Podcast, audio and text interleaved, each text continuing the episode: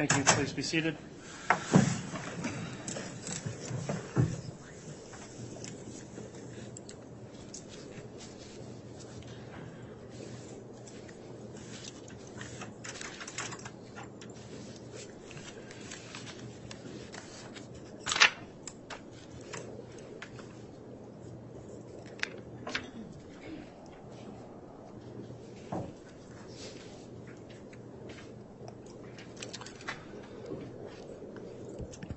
Good morning. We're going on the record on KCR 22211624, State of Idaho versus Lori Noreen Vallow. This is the continuation of the jury trial in this case. The state continues putting on its case in chief.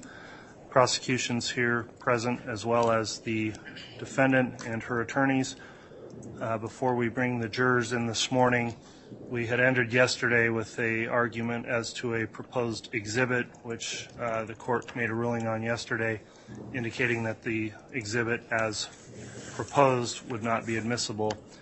Uh, the court's been advised now that an updated, amended exhibit's been prepared, and due to the nature of the legal argument, I think it would be appropriate to hear the issue before we bring the jurors in, and in the matter of efficiency, um, the court would note, received a courtesy copy of the proposed exhibit and have reviewed that, and I believe the defense has as well. So as we get started this morning, let's talk about uh, the issue of the next witness's proposed demonstrative exhibit, which I believe the state's offering under Rule 1006. Ms. Smith, I believe you'll make argument as to the admissibility of that exhibit. Is that correct? Yes, Your Honor. All right. If you'd like to present argument at this time, I'll hear that, and then I'll give an opportunity for the defense to respond. Thank you, Your Honor. Without repeating the state's position yesterday, the amended exhibit, I believe, addressed the court's concerns. The headers were removed.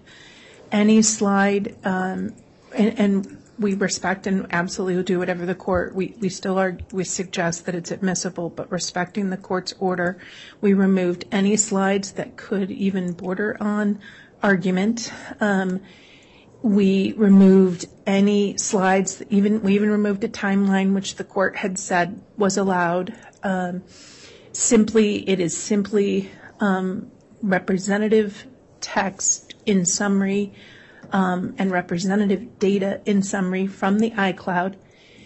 It was cut and pasted directly from what's already been admitted as part of States 29. Um, those, those documents, the iCloud Lori for Style at iCloud.com, the documents and data in Lori for Lolly Time um, in iCloud.com have already come in. So these these items are already in evidence and similar to has been allowed for a few witnesses. This witness reviewed and his responsibility within the FBI to review in detail iCloud. He did that.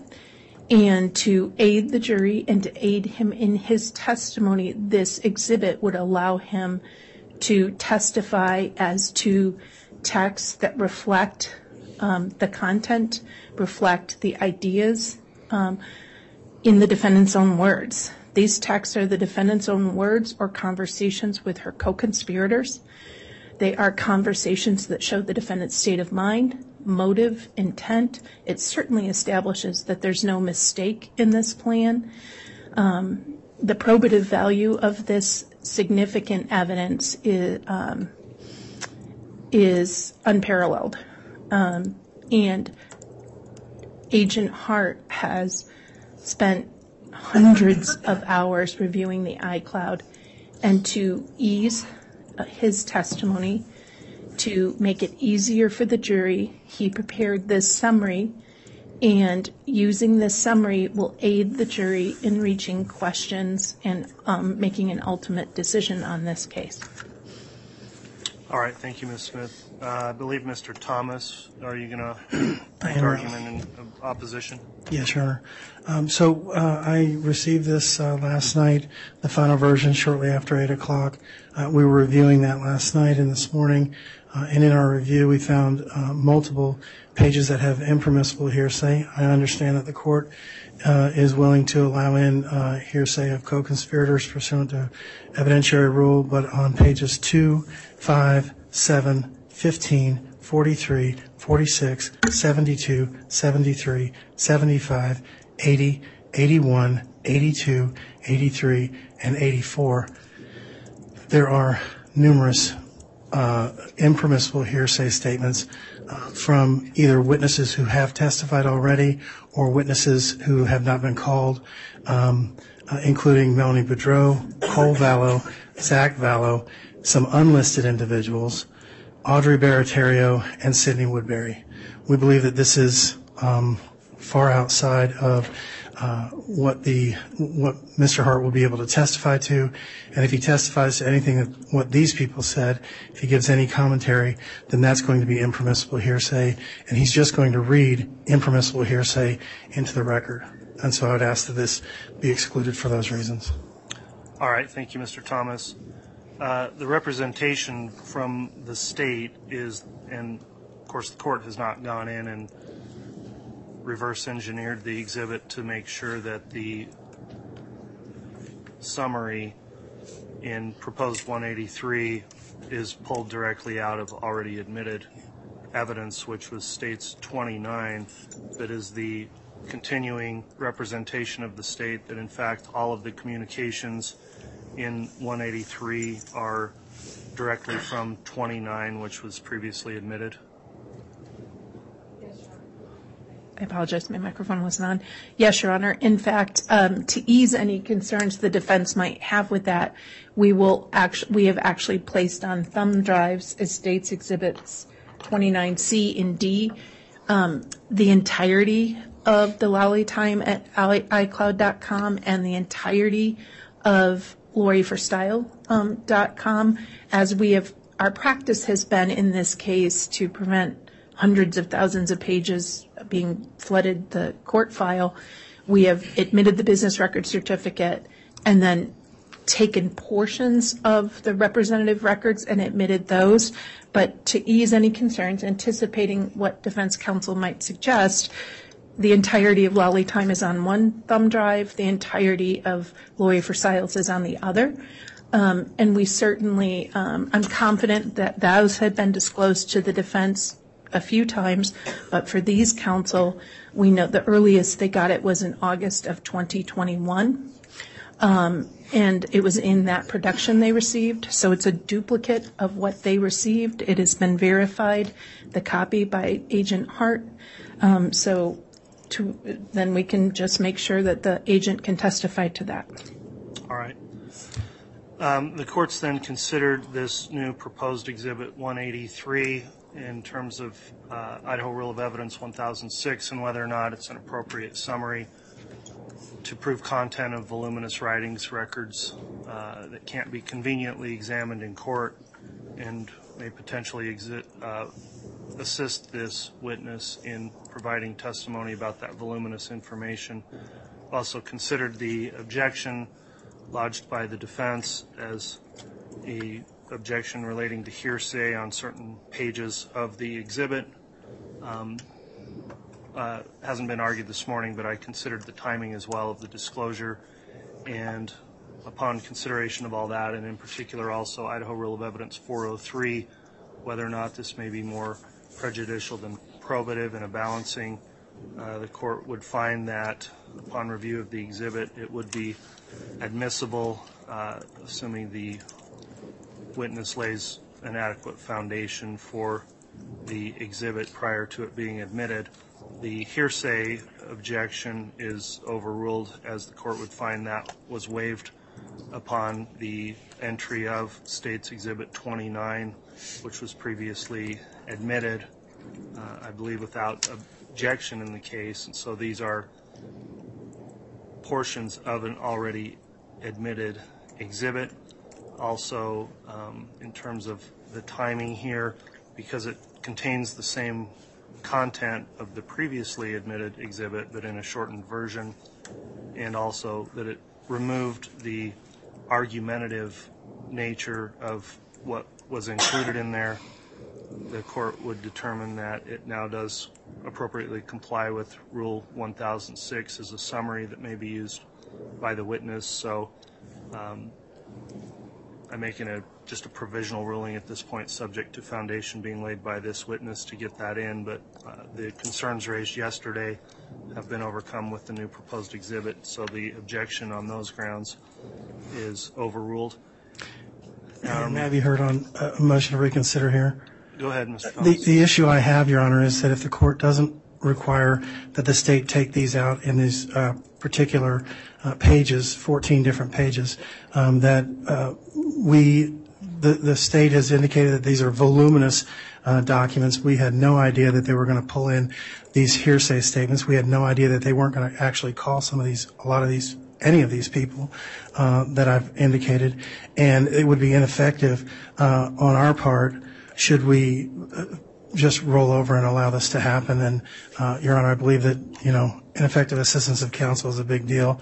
And I think that this state could cure this by pulling out those uh, items that were in this hearsay, that are, that are hearsay within this. I understand that it has already been admitted as an exhibit, but to have the jury hear impermissible hearsay just because of a mistake on Ms. Vallow's counsel that we allowed this to come in without the objection of hearsay, I think would be uh, detrimental to Ms. Vallow's case. All right, any response to that, Ms. Smith? While I respect and um, admire defense counsel's creative advocacy, one, it's not an impermissible hearsay, hearsay, it's the defendant's statement. We're not offering the statements of any of the people in there for the truth of the matter asserted other than the defendant. Those provide context for that. So while I applaud the advocacy, the law is clear. The defendant's statements, when offered by the state, are admissible. Statements of the others are not inadmissible hearsay in that we are not offering for the, truth of the matter. For example, the, comment that Ned was in Charles is um, been in multiple times, sometimes without objection, and we're not offering it for the truth of the matter asserted that Ned was in fact in Charles Vallow. We are offering it for the response that the defendant made to this case. So one, it's not inadmissible hearsay. Two, defense counsel has multiple reports on this, and the characterization of ineffective is just simply misplaced, though I understand and respect the advocacy. It's just flat out not accurate. The appellate record on this will be clear, and the state has no concerns offering this exhibit in the context it's been put forward and offering and purporting the defendant's own statements. So for that reasons, legally, the defense's position is unfounded.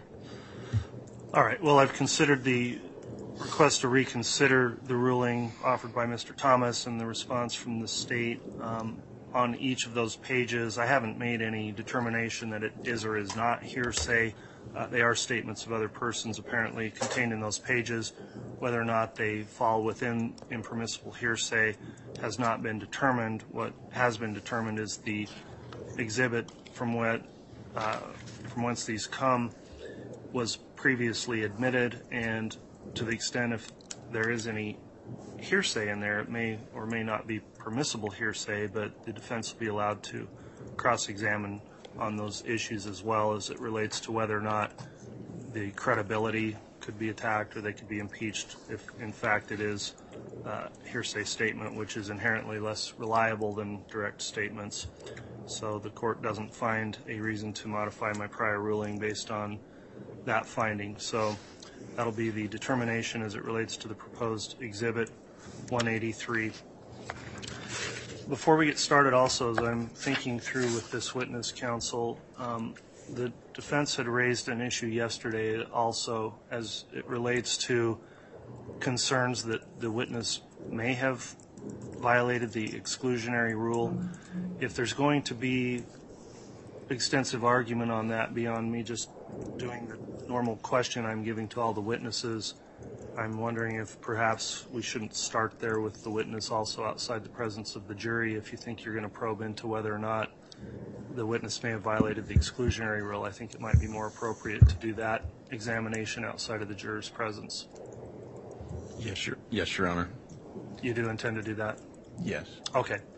Uh, With that, then, I, I would find that it's appropriate to conduct that voir dire on that issue.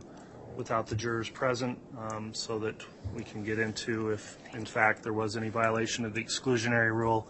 uh, The witness can disclose that without having the jurors hear that information. So uh, if that's where we are on the issue, I would suggest we then call the witness, him brought in, go through the exclusionary rule issue, and then, assuming the witness stays on the stand, we'll bring the jurors in after that if the court does not find that he is excluded.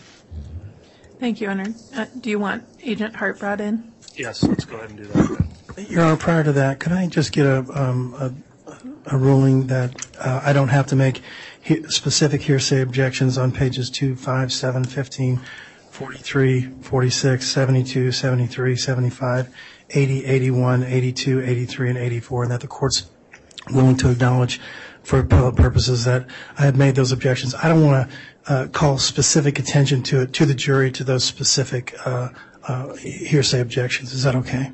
Yes, so the record will indicate that the defense has now raised objections on those pages as to hearsay on the proposed exhibit that is not yet admitted, but uh, if it does become admitted, then pages 2, 5, 7, 15, 43, 46, 72, 73, 75, 80, 81, 82, 83, and 84 have lodged an objection on hearsay grounds to each of those, and the court will not require you to uh, re-raise the issue before the jurors. Um, And, and again, I don't have those in, in front of me. If you think for some reason it should be raised again, you're not prohibited from bringing it up, but it's lodged in the record that you've made your objection. Um, Your Honor, if, if the state uh, would- may at some point get that list, that went pretty fast, and that, we heard about it in chambers but couldn't write it down fast enough. So if we could get that list, it doesn't, if defense counsel could email it to us or something, just so that we can make sure we're paying attention to that issue as it comes up. Okay, let me just read it off for you one more time. Thank you, I'm sorry. two, five, seven, fifteen, forty-three, forty-six, seventy-two, seventy-three, seventy-five, eighty, eighty-one, eighty-two, eighty-three, eighty-four. Thank you, Judge. You're welcome.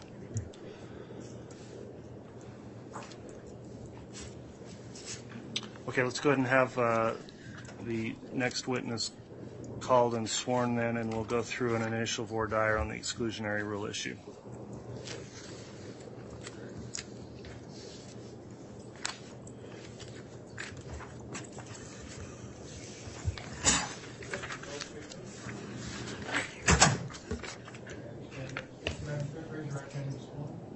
Do you solemnly swear or affirm the testimony you're about to give will be the truth, the whole truth, and nothing but the truth, so help you God? I do.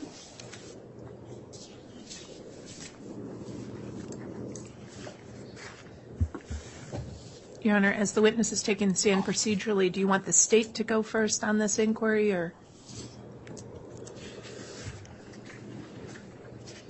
The court, uh, I just want to make sure I'm standing where I need to be. Yes. If you'll give me just a second, counsel.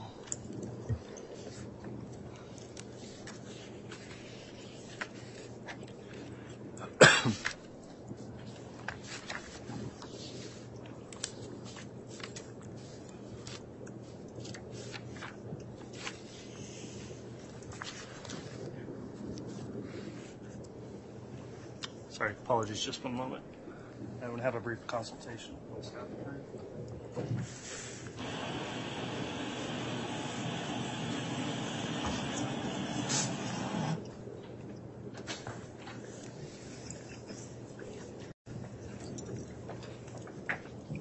All right, thank you. Please be seated.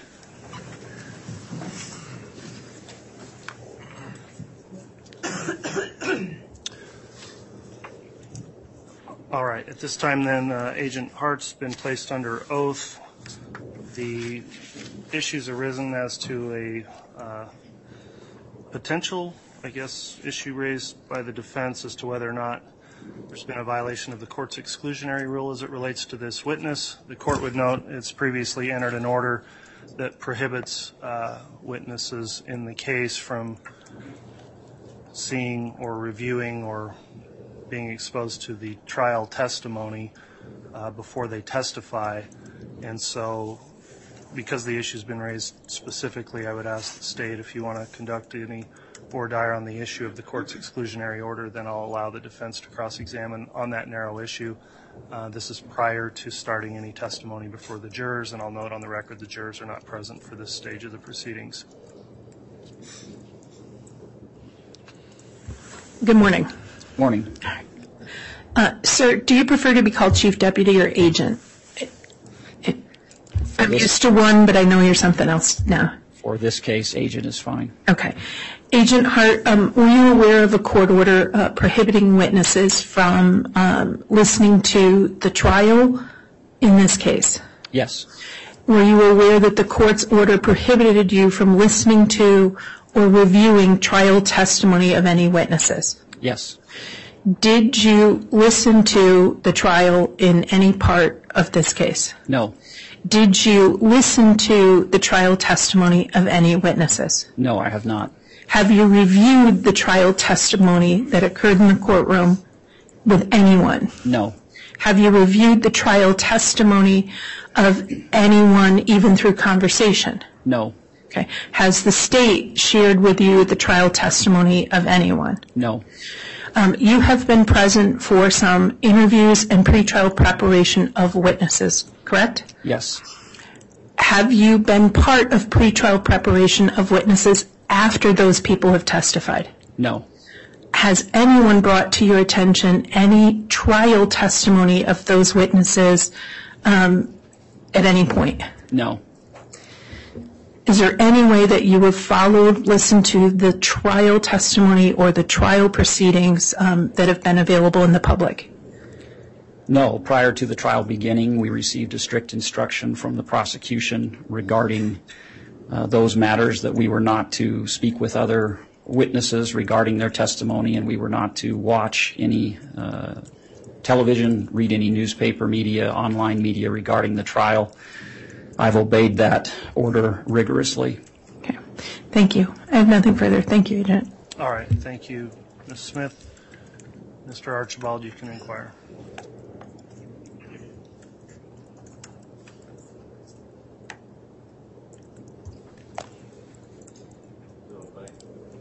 If I understand correctly, you're not with the FBI any longer, but that was your former job. That's correct. And as your former job as an agent with the FBI, uh, was it part of your duties to review all summaries from other FBI uh, witnesses? I review, I guess I don't understand your question when you say FBI witnesses.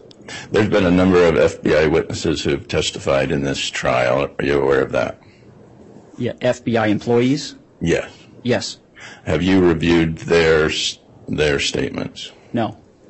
Did you uh, coordinate with anyone about what other FBI witnesses were going to say and what you were going to say? I was part of the investigation from its inception, and so during the course of the past three and a half years, on a number of occasions, I have met with our FBI analysts, our FBI forensic accountants.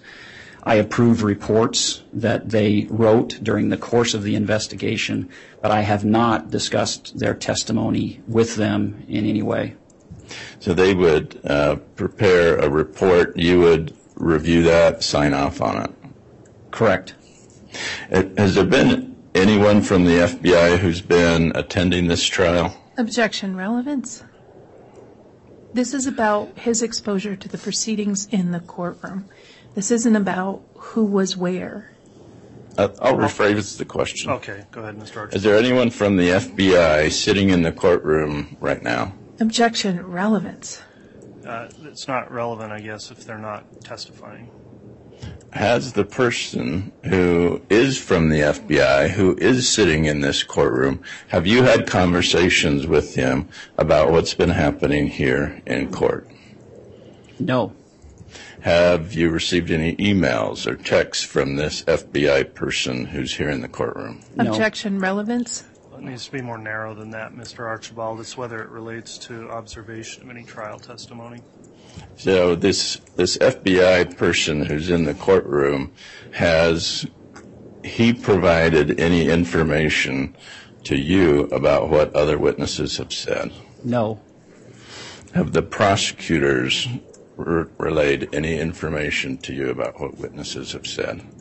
no. In fact, on a number of occasions, I've been asked to leave the room so that they could discuss those matters. Have the local police uh, from Rexburg or Madison County or Fremont County provided you any information about what's been testified here in court? No, all of those individuals have been very cautious and careful, as instructed by the prosecutors, not to discuss those things. Okay. Well, thank you, Agent. All right, counsel, with that uh, line of questioning, then, the court did not find any rationale behind a objection under the exclusionary rule. Uh, The witness has indicated compliance with the court's order as it relates to the Rule 615 of the Idaho Rules of Evidence and the order that was entered in the case, so I don't find there's been any violation there. So with that, we'll go ahead and bring the jurors in, and the state can commence with its direct examination.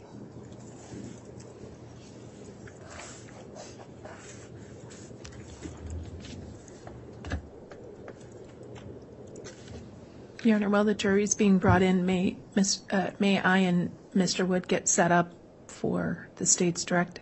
Yes. Okay.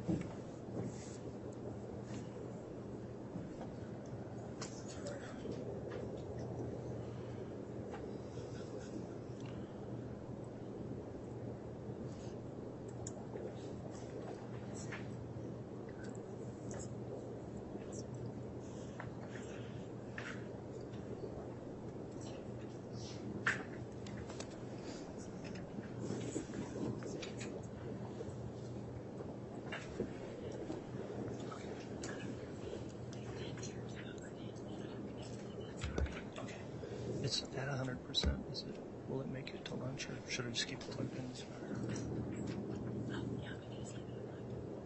Okay. That's fine. Nervous. We can move it around. Okay. Perfect, thank you. All right, please.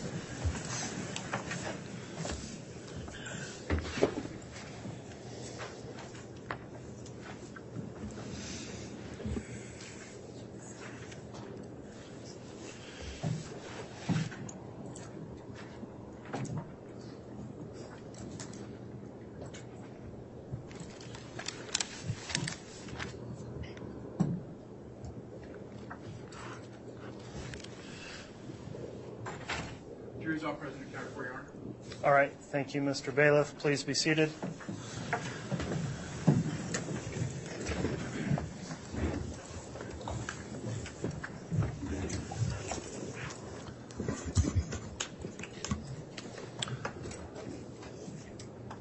Okay, we're on the record on case CR 22211624, State of Idaho versus Lori Noreen Vallow.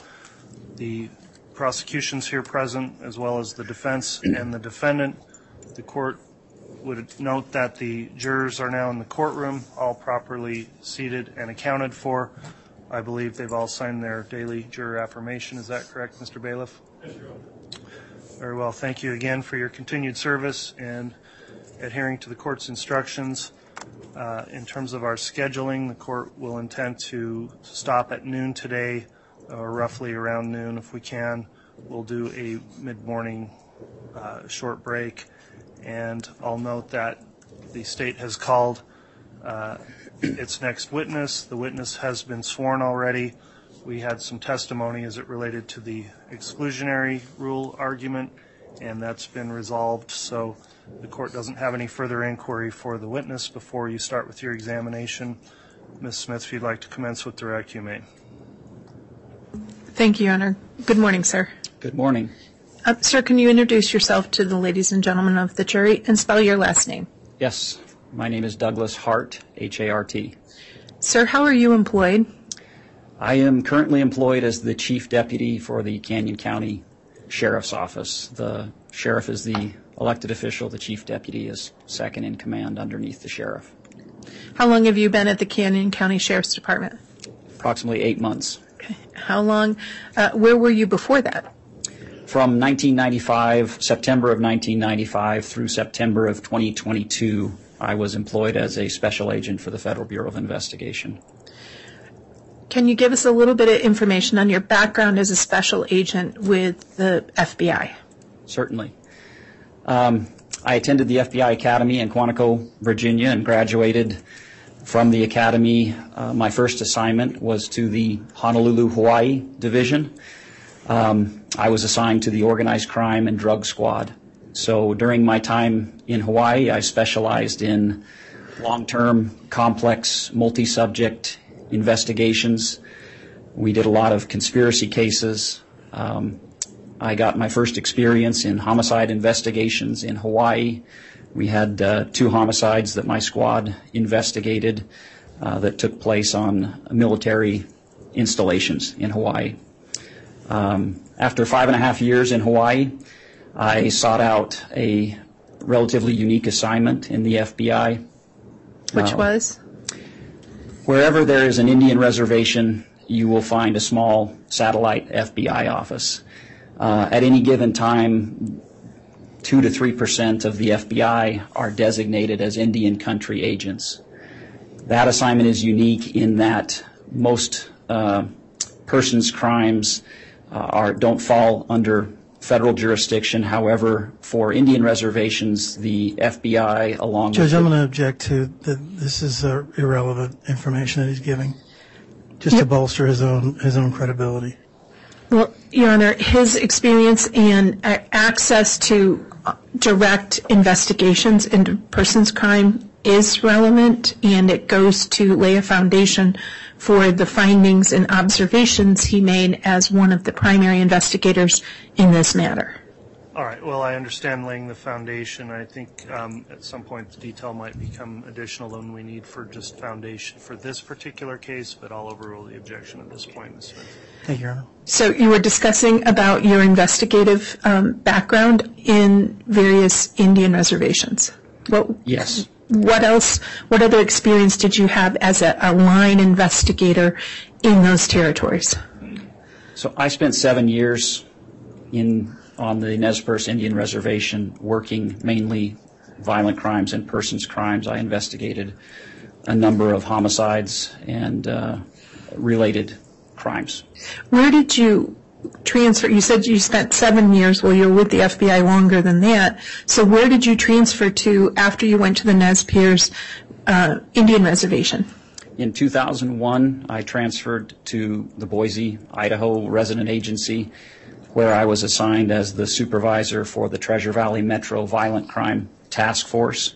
What were your responsibility as responsibilities as the supervisor for that violent crime task force? So that task force was led and funded by the FBI. Our primary responsibility was to investigate gang violence and organized crime violence, drug trafficking. Uh, So I was the supervisor of the task force, but also uh, an investigator on a day-to-day basis. Where did you proceed after you were part of the, or head of the Violent Crime Task Force? So I spent seven years in that capacity. In June of 2015, I was promoted to be the supervisory senior resident agent for What the. does supervisory senior agent mean? That means I was the supervisor for all FBI criminal programs in the 34 southern counties of Idaho, which included agents in our Boise office and agents in our Pocatello office. So as the supervisor, did you continue to be involved in direct investigative activity yourself? Absolutely. Um, Why? What's that? Why? The FBI is fairly minimally resourced in Idaho. Um, I had responsibilities as a supervisor for the agents that worked for me and for their cases, but I also continued to work as a case agent on a number of matters um, that I was able to essentially assign to myself.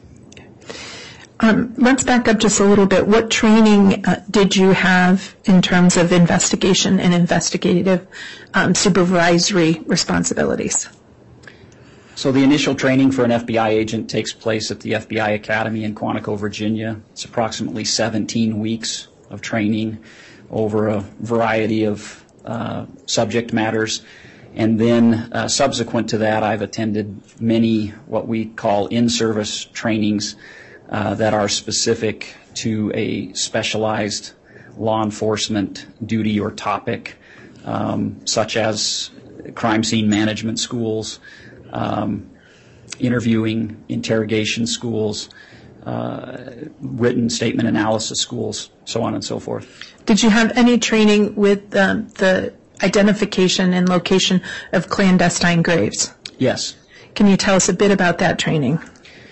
So when you are assigned uh, as an Indian country agent, you attend a special crime scene management school that's a very intensive uh, week-long course that encompasses a lot of um, different aspects of crime scene management and investigation. Uh, The FBI has evidence response teams, but they were 11 hours away from where I was situated, so we did all of the crime scene work ourselves. Part of that training was the identification and location of clandestine grave sites. What does clandestine grave mean? It means someone has buried a body uh, where they don't want it to be found, and so that's the the clandestine part of it. And so um, you received training in the clandestine grave identif- location and identification. Location identification as well as grave exhumation. Okay. What does that mean? That means the uh, process of exhuming uh, a body that's been buried. There are um, techniques and measurements that are required as you um, undertake that that endeavor in a crime scene. It has to be done very carefully and according to uh, strict procedures. And you talked a bit about your training, and now let's talk about approximately how many cases have you been a criminal investigator on in your overall capacity with the FBI? Hundreds. It would be hard to put a specific number on it. Approximately how many homicides have you been um, part of the investigation of? I would say conservatively between 20 and 30 homicides. Okay. And how many cases have you been involved in which involve crimes against children?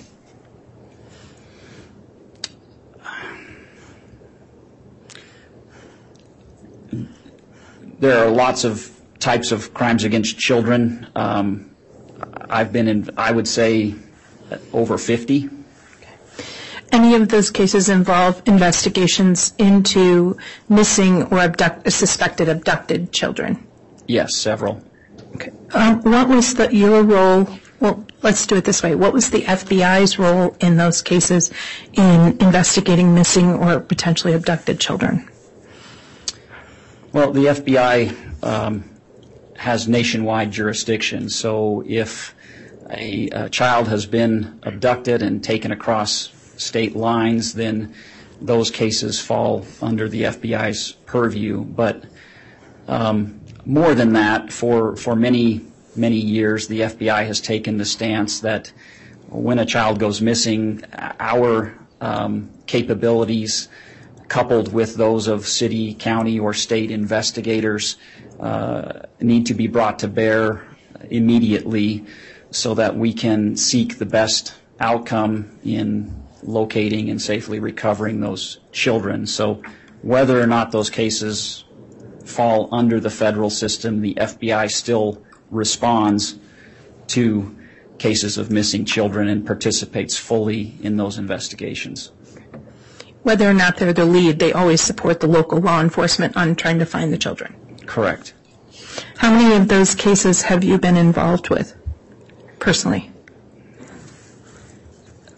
A, a true uh, child abduction or missing child case is, is fairly rare, um, but I have been involved in between six to ten of those cases during my career. And um, in that time, you, you mentioned early about responded rapidly. Why is that?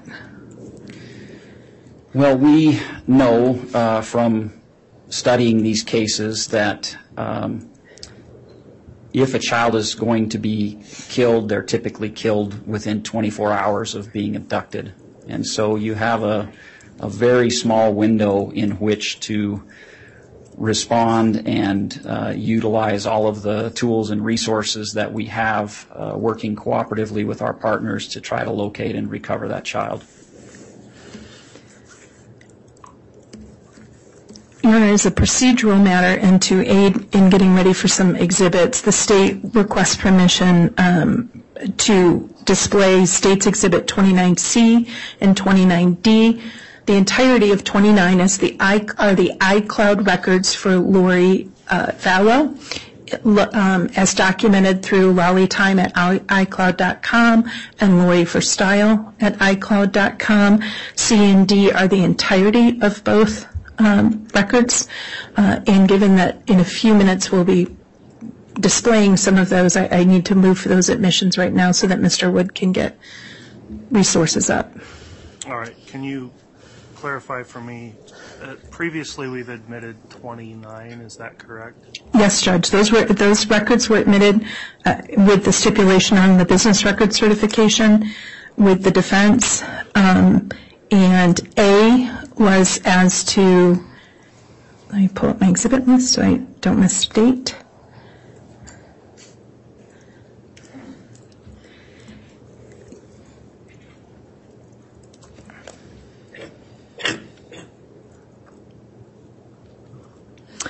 Twenty-nine A was the, um, the certified business records for Lori for Style at iCloud.com. 29B was the certified records for Lolly Time at iCloud.com. C is the entirety of Lori for Style at iCloud.com. Um, and D was the entirety of Lolly Time at iCloud.com. And C and D have been previously admitted? Well, the entirety of 29 has been admitted um, because it's the records that would go with the certified attachment. We just hadn't published those or offered them in the courtroom yet. As we've done on all our sort of voluminous records, we admit the business record certification and then we display specific pages. But given um, some rulings of the court where where we have the entirety of the actual documents that are part of 29 in the two exhibits C and D. Okay, well, they are separate exhibits, so still, I don't believe they've been offered and admitted. So for purposes of the record, before we begin any kind of publishing from them or reference, I think we need to go through that procedure. Okay, Your Honor. May I ask the witness be shown States Exhibit 29C and 29D, please? Yes. Thank you, sir.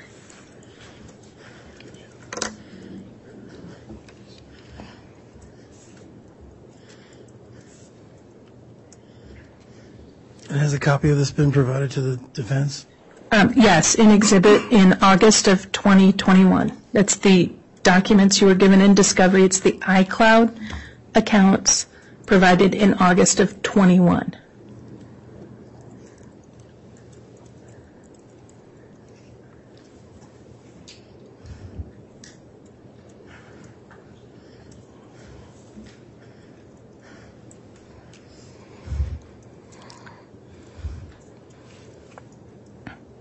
Ms. Smith. Thank you. Agent, um, looking at, do you recognize states 29C and D? I do. How do you recognize two thumb drives? On these two thumb drives are the copies of the Lori for Style at iCloud.com, iCloud contents, and the Lolly Time at iCloud.com contents. Um, my initials are on each of these thumb drives. Okay. And you helped prepare those to make sure that they, you could make sure those records as part of the business records were the ones you observed, you looked at? That's correct. And you observed those, and the only thing on those two thumb drives are the entirety of Lori for Style at iCloud.com and the entirety of Lolly Time at iCloud.com. Yes, Okay. C is Lori for Style at iCloud.com, yes, and D is lollytime at iCloud.com. that's correct. How do you know that? Because I'm the one who made the copies of the thumb drives. From the business records. Correct. Okay. And the thumb drives are marked. Yes. Move for the admission of States Exhibit 29C and 29D. Any objection? Yes, Your Honor.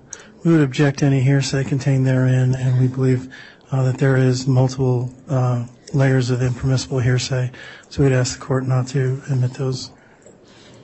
All right, what's the response from the state? Your Honor, the, any statements of the defendant in her own words are being um, reflected in that document. Any statements of co-conspirators are admissible and not considered impermissible hearsay. So communications between her, Alex Cox, other co-conspirators, including Chad Daybell, are relevant and admissible and allowed before the jury. Anyone who is not a co-conspirator, their statements aren't being offered for the truth of the matter asserted. They're simply being offered to provide context as to what the defendant's response was. It goes directly to motive, intent, that there's absence of any mistake on this issue, and therefore are highly probative and relevant. All right, and could you, I, I know I've already asked this, but could you again explain to me how these tie into 29? Not, not a sub, but just the Exhibit 29. Exhibit 29 was the certified business record, and at the beginning of the case, the defense agreed with the state that we, if we admitted the certification of the business records, um, that the state could produce various portions of those records rather than the record in entirety.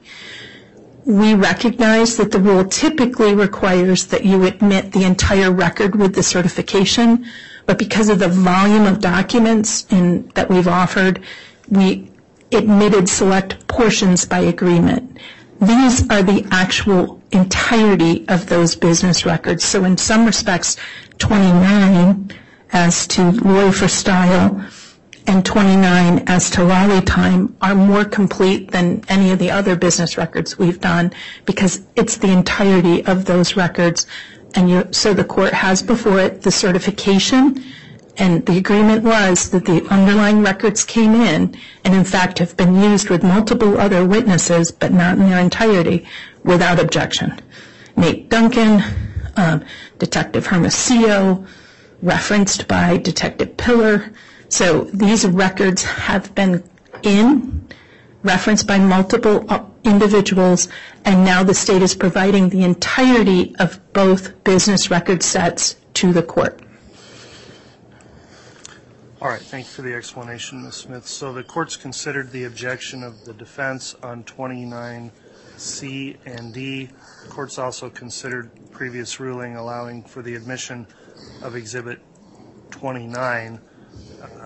Court will overrule the objection as it relates to um, the hearsay objection, finding that because these are the accounts of the defendant and the statements therein made by the defendant would not be subject to a hearsay exclusion, and those other statements in there, as noted by the state, would not be subject to hearsay also, as they are not being offered for the truth of the matter asserted. Also, that there's been a, uh, I think, a- essentially a waiver of further objection where the information contained in 29C and D uh, where 29 was already admitted and multiple witnesses have already testified to information contained within 29. C and D is the entirety of that information from where that other testimony came from, that it would be appropriate to allow 29 C and D, which is the complete version of the records, to be admitted. So for that reason, exhibits 29 C and D uh, will be admitted. And finally, also finding that this witness laid an adequate foundation upon identifying those thumb drives. So exhibits 29 C and D are admitted. Thank you, Your Honor, and uh, we appreciate that, and we would ask that the court require that the state, or that the court provide us with copies of 29C and D so that we can review those so that they are- do accurately reflect what they, what is purported to be on those. We, we don't have time to go through uh, 100,000 pages of, of documents right now, but we would ask the court to give us this weekend to do that. Okay, if they're, obviously, electronic copies, I believe, can be pro- provided to the defense if they haven't already been provided, and those, those need to be provided to the defense before the state rests. So um, would it be acceptable if we just tell them where in the discovery it is located? Because it, it takes a long time to co- copy these, and they already have it at, at least once, if not twice, in discovery. Happy to, to show them where to find it. And, Your Honor, I- I'm sorry, may I speak? Go ahead. My concern is, is that they're going to introduce something that we may or may not have, or may or may not be able to access. I would like the court, if it's possible, to make copies of that and give it to us, because I want to know exactly what's on that jump drive specifically that's admitted into this court for the jury to, to view. All right, well, the court doesn't create exhibits, so uh, the exhibits are admitted, but I will allow the defense an opportunity with the state to monitor also to simply produce copies of the electronic file that's on each of those jump drives. Okay. And as I understand it, each jump drive contains a single file, but it's a huge file of electronic information. It, it, it contains it in single, a single record, um, and that record will, of course, that's, an iCloud has hundreds of technical, um, technically different things, but they're all part of the one record. Okay, We can't pull out the chats versus the SMS versus the videos versus the MMS. It, we would have 100,000 thumb drives. So it's the entirety of Lolly time, it's the entirety of Lori for Styles. okay. Well, C and D are admitted, and again, the defense will be entitled to a electronic reproduction of C and D to be provided to them, which I would think is just a matter of um, copying the file over to a new thumb drive that's the same size and giving them that, but the state can observe when uh, that copy is made through the court's official exhibit. Thank you. Yes, sir. Thank you, Judge. All right, if you want to continue then, Ms. Smith. Yes, Judge, and just so that there's clarification, Mr. Wood is going to aid me um, in working with 29C and D, so he will be over here if that's acceptable to the court, getting that up and going, so people don't wonder what he's doing. Okay, if he's there with technical assistance, that'll be fine. Thank you, Judge. And I'm, I'm sorry to take things a bit out of order, Agent, but I just wanted to get that done um, sooner rather than later. I, you had indicated, let's back up just a little bit. Did you have any other responsibilities while you were the supervisory agent in Boise for coordinating with um, organizations, say, on behavioral analysis? Yes, I did. Okay. What is behavioral analysis? The FBI has a highly specialized unit called the Behavioral Analysis Unit. They're sometimes referred to as the profilers. That's a unit that exists in uh, Quantico, Virginia. Um, It's comprised of actually five different sections, um, crimes against adults, crimes against children, terrorism, cyber and counterintelligence, as well as training and research. Each division or state uh, in the United States has a BAU coordinator, BAU, Behavioral Unit? Behavioral Analysis Unit Coordinator. Um, That individual is responsible for getting additional training in behavioral analysis and acts as a conduit when a state or local entity needs consultation services. Uh, The behavioral, the BAU coordinator um, does a triage of those cases and helps facilitate um, which cases are appropriate for the behavioral analysis unit to look at. I was the BAU coordinator for the state of Idaho for approximately 13 years. Okay. So are you a profiler yourself? I am not a profiler, but I have attended a number of trainings and conferences and, and have uh, read a lot of material as it relates to behavioral analysis in criminal investigations. And in that role, your job was to help facilitate and move um, a particular case through the process of getting a behavioral analysis where it was appropriate. Yes. Okay.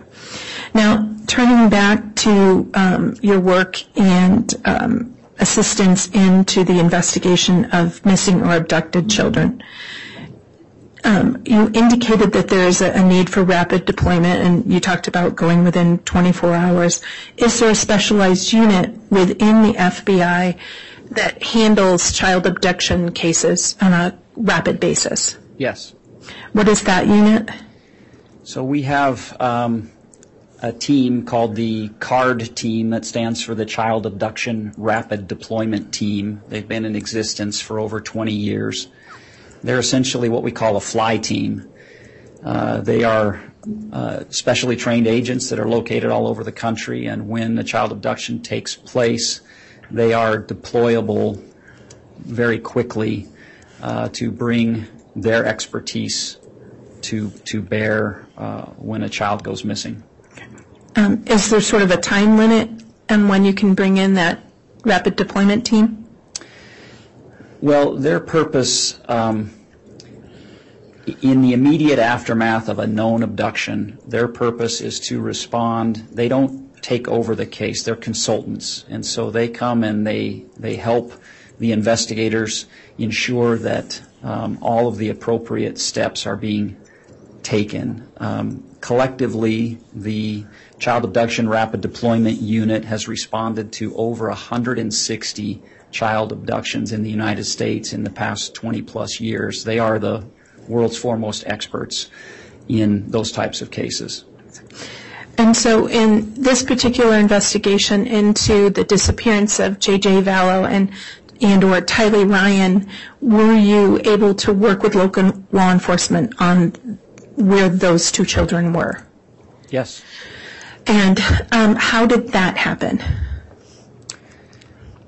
Um, the Rexburg Police Department uh, conducted a welfare check for J.J. Vallow, and subsequent to that welfare check, the very next day, they contacted the FBI um, in Pocatello, who then called me, and so my involvement in the case started on November 27th of 2019. Okay.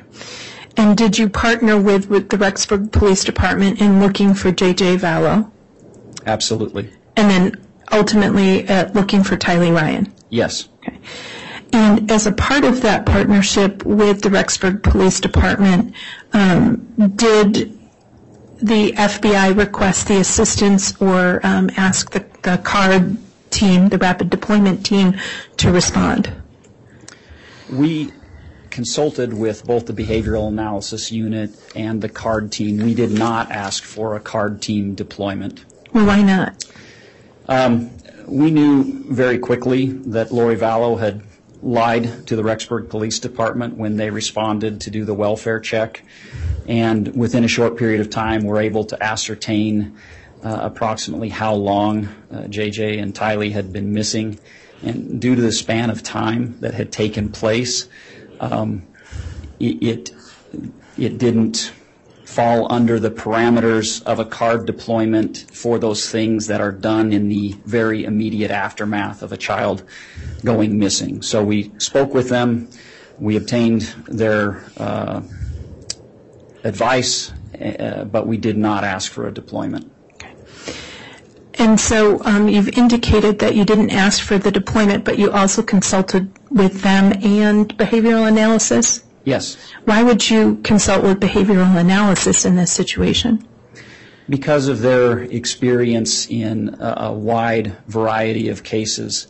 And so they have um, background and expertise that your average uh, agent does not possess. And so when you have a complex, uh, complicated case, we consult with them to try to get the best advice to help us as we proceed forward with the investigation. So when you say get the best advice, does that mean helping you analyze evidence and assess and maybe reach conclusions? No, um, the behavioral analysis unit would give advice. For instance, if we had a critical interview, we might talk to them about that subject and, and get some strategies that they may suggest for the most effective interview techniques. But um, in, in this instance, and they, they can uh, provide an analysis of their own, um, but in this instance, most of the analysis in this case was done in-house by us here. Okay. And when you say in-house by us here, when you say analysis, what does that mean? Well, an analysis simply means looking at and reviewing um, various types of records and data. Uh, there's a vast spectrum of information that's valuable to us in these investigations, from um, business records, cell phone records, iCloud records, um, so on and so forth, uh, video records. We review all of those things to look for evidence relevant to the case. And so when you say evidence, that means common ideas, investigative leads, themes or theories that the investigators need to follow up on. Um, yes and no. How yes and how no? So yes, in the in the sense that when we are trying to determine a motive for a crime, there may be a theme that is relevant that gives us an indication as to why an individual may have committed a crime. No, in the sense that we are fact finders, and so our job is to um, investigate thoroughly and carefully and completely uh, in an effort to solve uh, the crime and develop evidence of who committed that crime. And in that sense, we aren't driven by a, a theme or a concept. We're driven by evidence. We follow the evidence that we find. You follow the evidence where it goes. Yes, And if it's centered around a particular subject, you follow that subject wherever it goes. correct. Okay.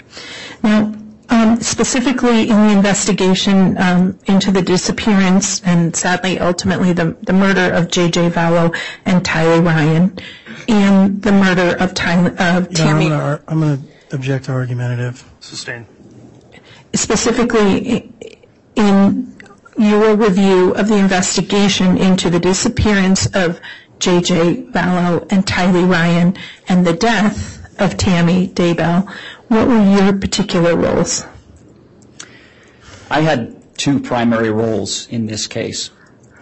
My first role was as the supervisor over this investigation. Um, Our Pocatello office is quite small. We had three agents assigned when this, um, when we were contacted by the Rexburg Police Department. Very quickly, two of those agents uh, transferred for, one, well, one transferred, one retired, so we were down to one agent.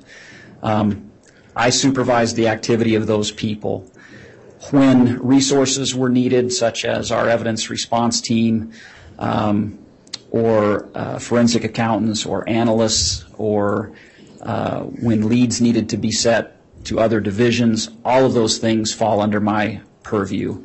And so um, I had the responsibility for the FBI oversight of this investigation.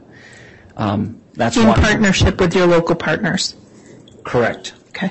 And so when you say your responsibilities, um, just to make sure I'm clear, the, the resources of the FBI and what resources the FBI would contribute to that partnership were directed by you? Correct. Okay.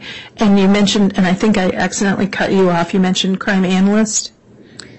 We, we had a, a, an analyst assigned to this case, yes. Okay. And what does a crime analyst do? They, um, their job is to uh, look at records and to try to determine if there is relevant evidence in existence, uh, for instance, phone analysis um, and analysis of um, Google accounts or, or other things. There, there's so much information in all of those records, uh, and generally speaking, only a small portion of that uh, may be relevant to the uh, alleged crimes that we're investigating. And so you were talking about your role as um, sort of supervisory role. Did you, you said you had two roles. What was your second role on this case? My primary role was as an investigator in this case. Um, I live in Boise, I work in Boise, but I traveled multiple times per month to Rexburg due to um, due to the complexity of this case, due to the fact that two children were missing. Um, I felt that it was important for me to play uh, an active role, uh, given my background and experience in these types of cases, and so I. Um, more so than my supervisory role, I played an investigative role in this case. I uh, was present um, uh, during the crime scene uh, search where we Your Honor, I'm going to object that this is a narrative. There's no questions here. Sustained. And uh, so you played an active role, not only were you a supervisor, you played an active role as an investigator in this joint investigation. Yes, for all intents and purposes, I was the FBI case agent for this investigation. Okay.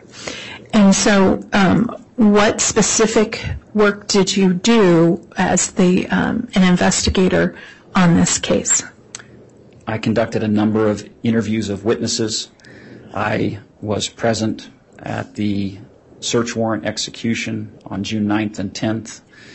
I, uh, my, my biggest uh, investigative role was to undertake a complete analysis of the content of two iCloud accounts that were registered to Lori Vallow. Uh, the first is called Lori for Style at iCloud.com, and the second is called Lollytime at iCloud.com. And um, those were, why was it important that those accounts be examined?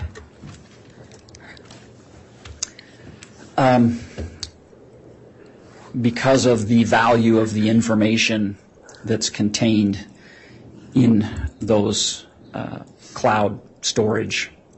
When you say the value, um, can you help us understand why such um, accounts would be valuable, to investigators in this situation? Sure.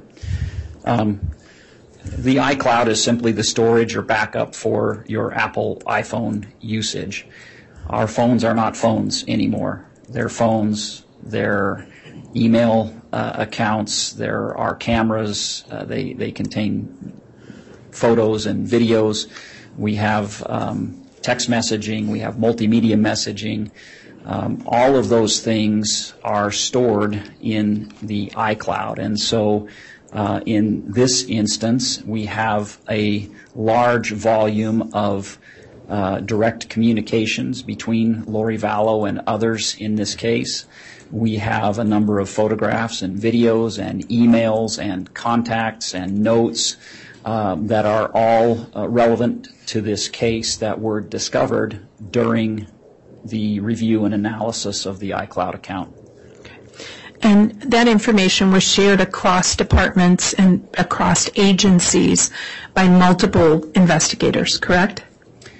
That's correct. We um, had access to these iCloud accounts fairly early on in the investigation, and they uh, played an important role in uh, our ultimate conclusion of, of what took place in the case. And um, so as you shared this information, did it lead um, the, the law enforcement partnership to execute a search warrant on the Daybell property on June 9th and 10th of 2019? Yes, it did. Or 2020, I think I misspoke. 2020. Okay. Um, And you explained you were physically present? Yes, I was there, uh, again, in a dual role. I was the FBI supervisor on scene for that search, but I also participated uh, a- as an investigator throughout the two full days that the search was executed. And so, um, can you tell us about your personal activity at the Daybell residence on June 9th and 10th of 2020? Yes. Um, Our evidence response team was present to um, oversee the search, but due to the size of the property, uh, other agents and investigators that are not formally part of the evidence response team were asked to help and to participate. The first step that uh, took place was essentially walking the property, uh, looking for evidence uh, that might exist within the property. And did you personally walk the property um, looking for evidence? I did. Okay. What was the next step taken after um, officers and agents working together searched that property? Well, during the walk of the property, you're, you're looking for places on the property that might contain evidence. So during the walk of the property, myself and an agent who was uh, at my side um, located JJ's grave. Um, Can you explain to us the process you used to locate JJ's grave? Yes. Um, When you're looking for a clandestine grave, there are certain telltale signs that you want to uh, find. Primarily, you're looking for aberrations in the earth. Uh, If a grave has been dug, typically the vegetation around where the digging took place is slightly different than the vegetation that's been undisturbed around that grave. Similarly, you will see sometimes a mound of earth where the grave has been dug, and sometimes you'll see a depression in the earth. Um, In in this instance, uh, I was able to observe a slight change in the vegetation where JJ was buried, and then upon closer inspection, uh, I was able to see that there was essentially a seam around the grave where uh, the sod had been cut uh, and then replaced. And so you could feel with your hands that there was the, the outline of where the grave had been dug was present there. So when you say feel with your hands, did, did you actually feel the ground yourself? I did. Okay. Um, And, and that area was photographed, correct? Yes. Okay. Your Honor, um, the state uh, requests that, just so that the witness um, looks at these again, uh, that the witness be handed state's already admitted Exhibit 170C, 170D, 170E, and 170H.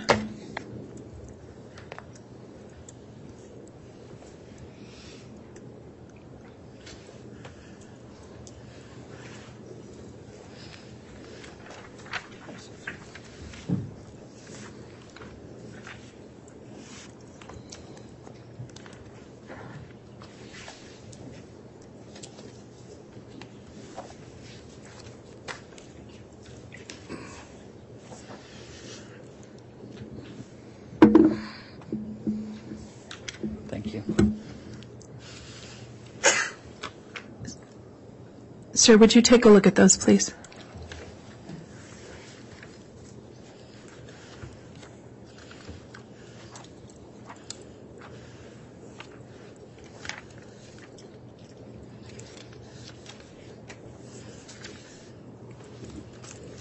Okay. Okay. Um, These have previously been admitted, but do you recognize those? I do. Um, And just so the record's clear, it may have been a little bit since the jury's seen those. What are they? These are photographs that were uh, taken of the spot that I identified um, near the tree on the corner of the Daybell property where JJ was, JJ's remains were ultimately located. Um, Your Honor, I'd request permission to dis- um, publish or republish the state's exhibits 170 and the various numbers um, and use them during this witness's testimony. Any objection? No, Your Honor. All right, they can be published.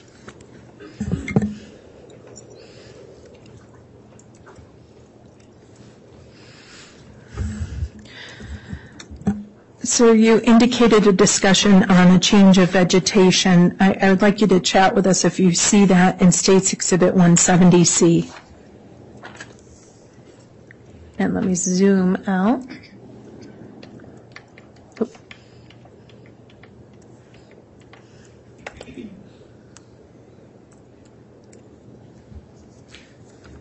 Yes, so this is a, a faraway view. The subsequent photographs will, will be a little more telling, but essentially you can see right here, this little spot. Um, if you look at the greenery that surrounds this spot and you can see some yellowing and it's just, unless you knew what you were looking for, you might not notice it, but that's, this is JJ's grave. You previously talked about signs of a, a tell, of, uh, signs of a clandestine grave. Is that one sign of a clandestine grave? It is. Okay. Were there particular pieces of evidence that took you to that area of property? Yes. What were those pieces of evidence that took you and the other agent to that area of the property? We searched the entire property, but we knew that on uh, September 23rd of 2019, that Alex Cox's cell phone had been located in that area for a period of time. So going to that area, you saw that area and that sort of yellowing, and you said there's another picture that perhaps shows it better? Yes. Okay. Let me show you States Exhibit 170D.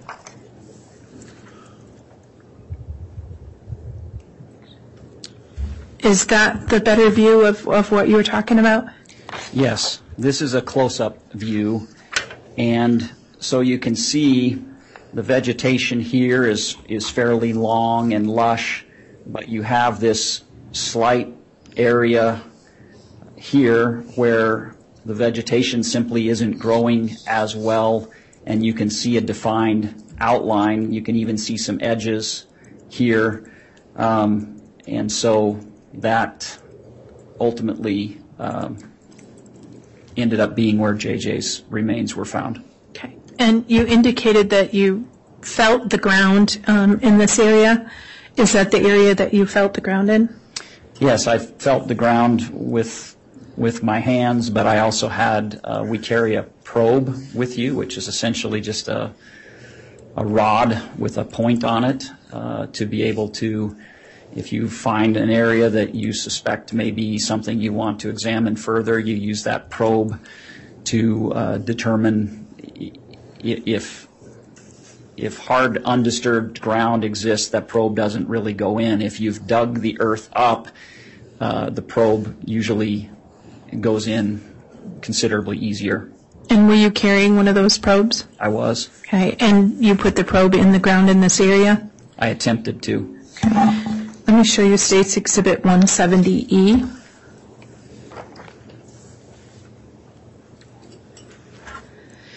Is that one of the areas where you attempted to put the probe in the ground? Yes, that's just an even closer up shot that essentially shows the seam or one of the, if we look at it as a rectangle, it's just one of the seams that existed um, where the sod had been cut up. And when you say the seam, and I I apologize, I may not have asked you, so forgive me, turning back to States Exhibit 170D, can you outline that seam again, that, that area, that rectangle you were talking about? Certainly. So this would be the top right here. You can see that line there. You follow it down here. There's the bottom, and then here's the other side. So this is your rectangle. Okay. And so when you located that, um, was that area approximately how big, or do you know? It's quite small. The seams on either end are probably 18 to 24 inches, and then the length would be approximately 48 inches. Okay. Child size? Yes. And s- so you said you attempted to put the probe in. What, what do you mean by that? I mean, the probe wouldn't penetrate the earth. Okay. Well, if that's a sign of a clandestine grave, why did you continue to look there? I'm sorry. If, I, I thought you said earlier that a sign of clandestine grave was that you stick the probe in and the ground is loose, but if it's hard, it may not be. What, what caused you to look further when the probe didn't go all the way in? Well, the probe is just one simple tool that we use, um, and ultimately, we understood why the probe didn't go in. Once we lifted the sod away, we saw that a board, some boards and rocks had been placed on top of JJ's body, and so my probe was hitting those rocks and boards. Okay. And so that would be as what was reflected in State's Exhibit 170H? Correct. So this is a photograph of that spot that we've been looking at. Um, And this shows where we have, you can see where the uh, roots and vegetation from the tree have been cut uh, to prepare the grave. And uh, then these rocks, and then this is uh, one of two different boards that were present um, on top of JJ's body. And so um, th- was the dirt on top of those rocks and boards seemingly loose or mounded in any way?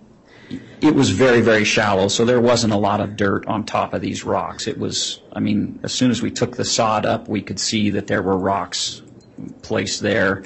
This photograph shows the dirt having been removed from between the rocks uh, as, as that grave was carefully and methodically exhumed. So this shows a couple of steps in where the sod's been taken away and um, the, the rocks uh, had been placed on top of boards. Once we removed the rocks and the boards, uh, we began to uh, see that uh, something was buried there. Okay. And ultimately, that's where J.J. Vallow was discovered. Correct.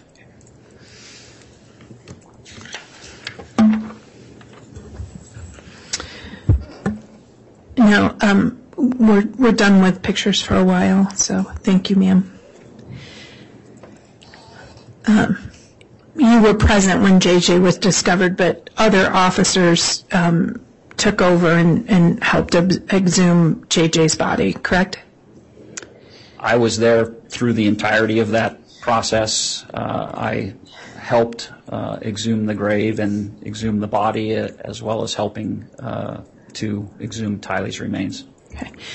Um, Multiple officers had to do those things, correct? Yes, there was a, it's a large property, and there were several members of our evidence response team, along with detectives from the Rexburg Police Department, uh, the Fremont County Sheriff's Office, and other FBI employees. And because of the, the way those bodies were, multiple officers were involved in um, helping recover those remains. Yes, that's correct. Okay. Um, So turning to um, your other sort of work as an investigator on this, you discussed your work in reviewing and the value of looking at the iCloud accounts of Lori Vallow. Yes. Okay.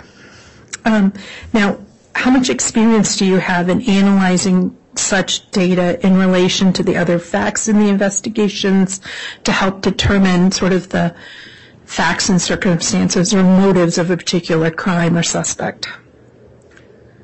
I have uh, several years' worth of experience. Um, the FBI specializes in long-term complex investigations, and those investigations involve, uh, in most cases, the analysis of voluminous amounts of records. And so, as an investigator, as a case agent, I've participated uh, in the analysis of those records of of records in investigations uh, for the entirety of my career. Okay. And um, you personally have worked with Apple iCloud accounts and records, I have. and you've talked about sort of the value of them overall to law enforcement. But in iCloud accounts, um, what specific types of data are in those iCloud accounts? Essentially, whatever is on your smartphone is in the iCloud. It's simply a mirror uh, more than a mirror. It, it's a it's a storage device of of the activity of your phone. So it contains your contacts. It contains your call logs. It contains your cookies. It contains what we call carved strings, which is data that's been deleted but hasn't yet been overridden. Uh, it contains SMS or text messages. It contains MMS or multimedia messages. It contains images, videos, uh, and the, list goes on and on. And so um, all of these things are present in the iCloud.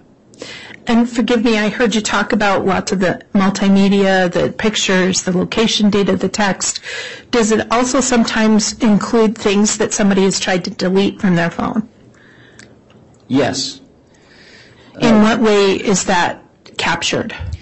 in a couple of ways. So you can delete something from your phone to um, increase the storage on your phone. But if your phone is backed up to the cloud, uh, typically it, it's no longer present on your phone, but it still exists in the cloud. So you can have data on your phone that you've deleted. That data still exists. It still is present on your iCloud. Okay. And what's a carved string? So carved strings are, are data that has been deleted off of the iCloud, but not yet overridden. What does that mean? I'm not a super technical guy, um, but it's it's bits and pieces of messages or communications. Um, they don't make a whole lot of sense. Uh, the carved strings weren't really of any value to us in the investigation. I just mentioned that as a part of what exists on the iCloud. Okay. And what tools do you use to look at an iCloud? The tool we use is a software program called Cellebrite. Um, Cellebrite does not alter the data, it simply organizes it. So um, Cellebrite is, is a pretty user-friendly tool that will take the contents of the iCloud and put it in its various compartments, as I've mentioned, and then you can go in and view each of those separate um, places within the iCloud. And um, when you're using Cellebrite, does it um, allow you to look at the data but limit how much data you look at? Yes, so with each of the different sections of the iCloud, you can apply a filter. And so um, that was something that I did fairly frequently in my analysis of the Lori for Style account, not, not the Lolly Time, but I did use filters in Lori for Style. So when you say filters, is a filter say sort of date range? Yes, you can you can use a filter that's particularly called capture time. So the Lori for Style iCloud account, um, the earliest records date back to December of 2000. That's far beyond the scope of this investigation. And so the capture time filter that I used for the purposes of this case uh, was October of 2018, the month where Chad Daybell and Lori Vallow first met.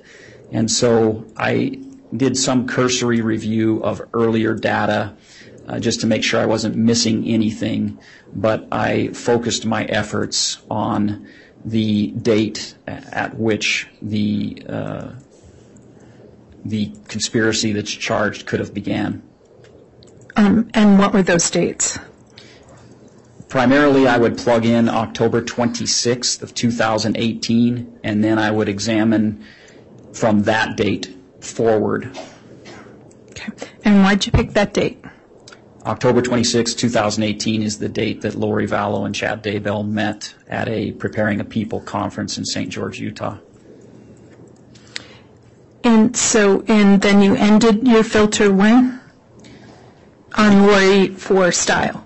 There, was a point in time in late November of 2019 uh, when uh, Lori Vallow uh, stopped using her phones, And so the data in the iClouds stops when the phone usage stopped. And I can't recall the exact date. It's November 2019 for sure, towards the end of the month, but I can't recall the exact date. And what was the date that the um, law enforcement uh, approached Lori Vallow? Lori Vallow was approached on uh, November 26th of 2019. Okay. And then, but some, the data on Lori for Style stops sometime in, at the end of November 2019. Correct. Um,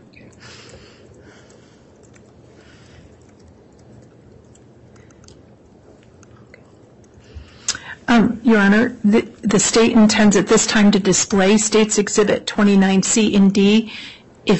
We're happy to keep proceeding, but if we want to take a quick morning break so defense counsel can just double check it now, understanding they want a copy, but I respect that they would like to see it, we can do that or we can proceed. Okay, let's go ahead and take our uh, mid-morning break at this time then. Allow defense to access that, so uh, let's plan on starting up again no later than uh, 10:30. All right. Thank you.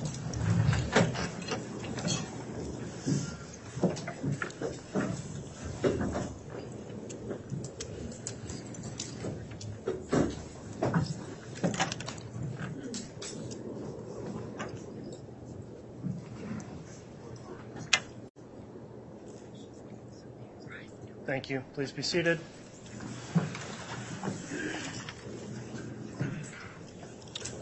Mr. Bailiff, if you'll please have the jurors return to the courtroom.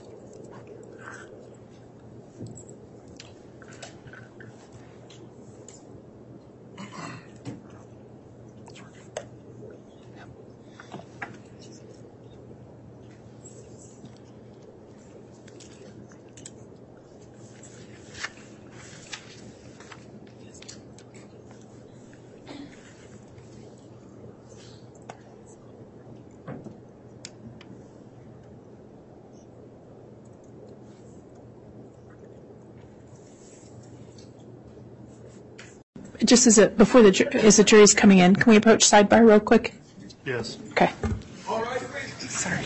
I can do it here, it's just,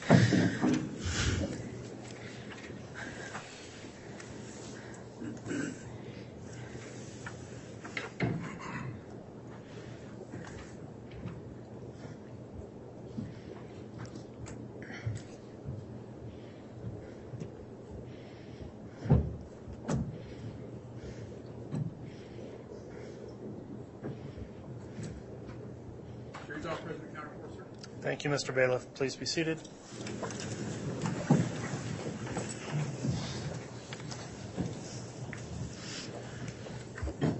Uh, Ms. Smith, did you still want a sidebar?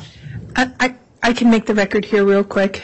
Um, It's my understanding that the defense counsel's been given a, their own um, duplicate copy of states 29C and D, which are the iCloud accounts of Lori Vallow. They were also disclosed in discovery Um, in 2021, but they have a copy of the exhibit itself. That's my understanding. That's correct. Okay, thank you, counsel. Okay. Thank you, Judge.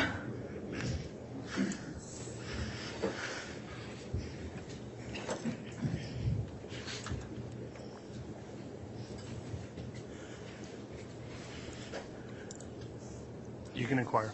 Thank you, Judge. Good morning again. Morning.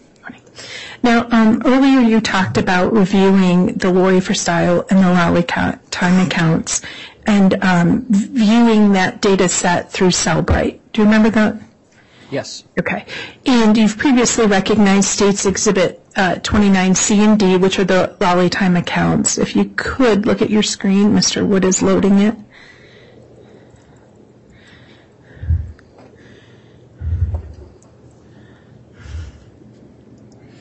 It's taken just a minute.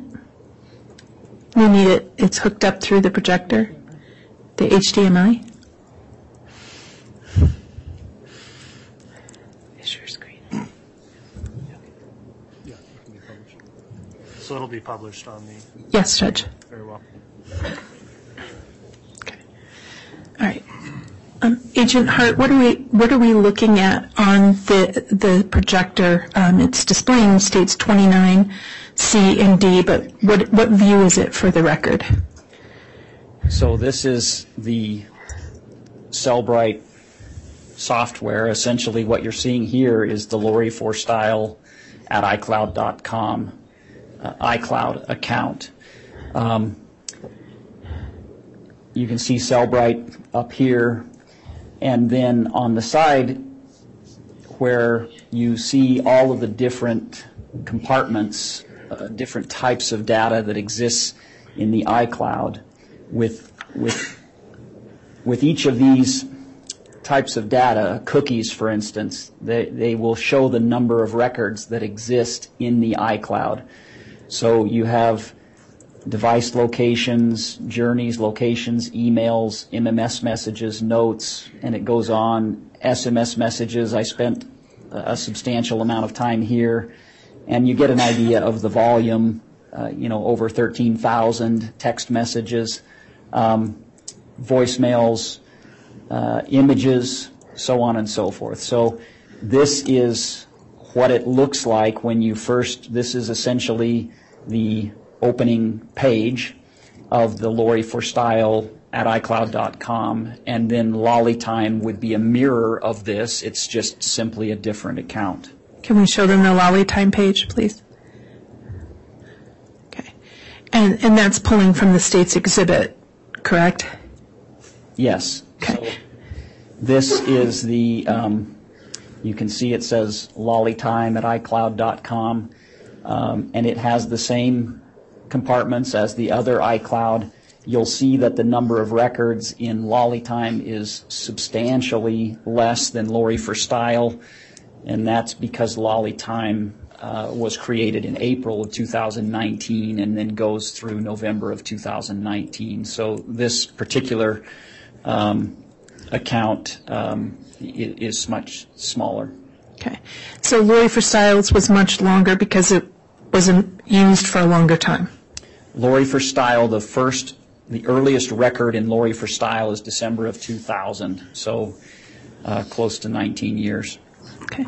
And then Lolly Time, I I apologize, it started in what month? April of 2019. And it ceased to be used according to what you could find? Correct. Both accounts ceased to be used in November of 2000, towards the end of November of 2019.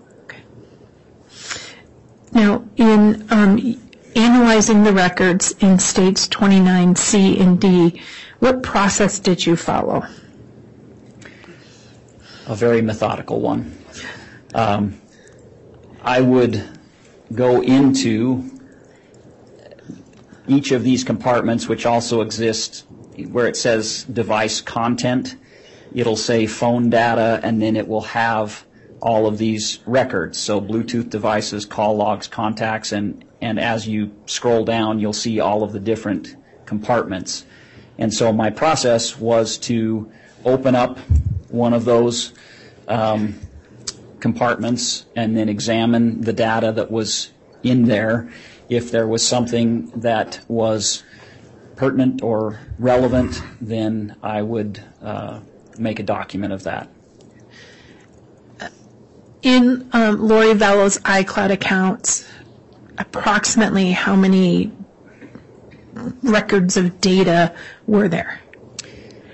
I don't have an exact count, and that, that gets to be a little bit difficult. For instance, there's a section for chats. Well, one chat may contain 3,000 messages within that chat, but uh, my best estimate from kind of tallying these is between 130 and 150,000 records.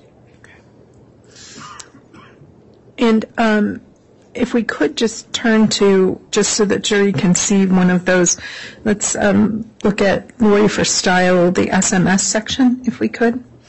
Can we please identify which exhibit we're looking at? Um, Yes, absolutely. Is this the Lori for Style, States Exhibit 29, I think it's D? Thank you. And turning to Lori for Style, um, in the SMS section, let's look at line uh, 1842.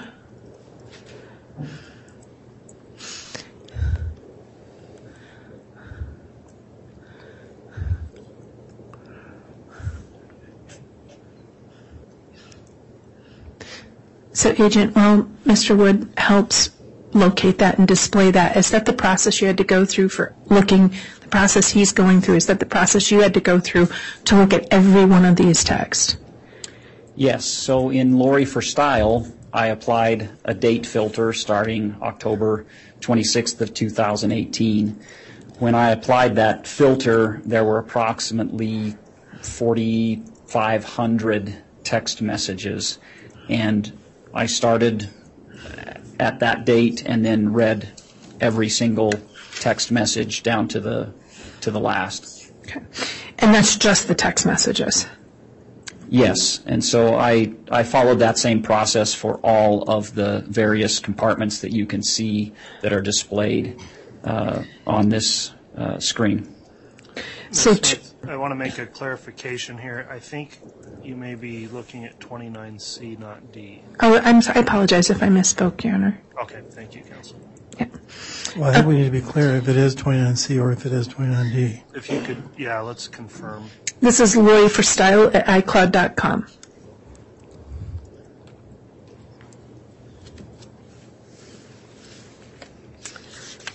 Twenty-nine C. Okay, Is, is that what the court shows? yes. Okay, good. And so turning to line 1842, is that what's displayed up there, Agent? Yes. Um, Could you show us um, sort of how you would figure out what that record was and what it revealed? Certainly. So you can see a timestamp, um, so it would show the date that this message was sent on March 20th of 2019. Uh, Under the parties, it would show the owner, that's Lori Vallow, and it was sent to her brother Alex Cox. And then under the body, it contains the text message that was sent. In this case, it says, I'm finding out some great stuff about you. I'm going to do some sealings. Can't wait to share all the things I learned about you. Wow, you're going to like it. It explains a lot. And so when you looked at those texts, were you also aware of what was happening around um, in that case um, to determine whether a text is relevant? Absolutely. As I, I was a participant in this case in its totality from essentially day two. And so having that knowledge as the investigation progressed um, helped me to understand which text messages or other types of communications or records that might exist in the iClouds, uh, whether they were relevant or pertinent to the investigation.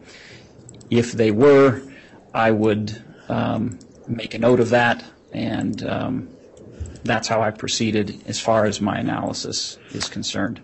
So when you were determining whether a particular, well, let me ask you, was every single text that Lori Vallow sent relevant to the investigation into what happened to J.J. Vallow, Tylee Ryan, and Tammy Daybell?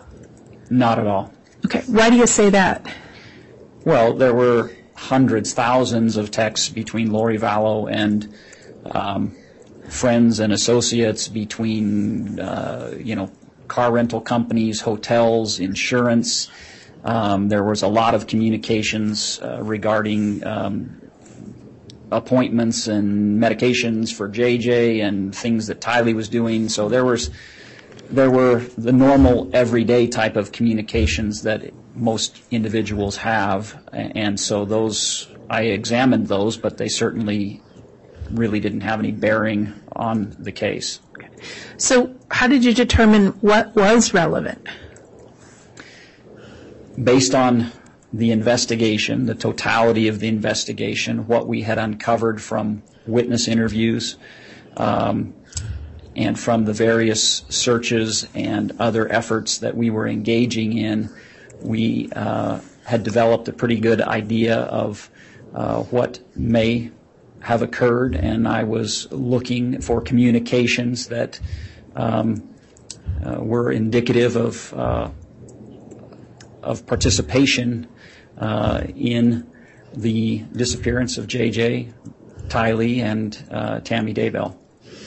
And when you started looking at the, the records on the iCloud account, was it still actively a search for JJ and Tylee? When I began, yes, it was.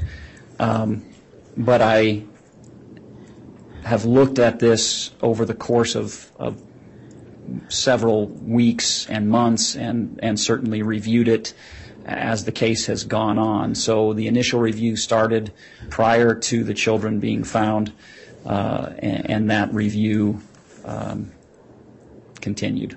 Even after they were recovered but not alive? Correct.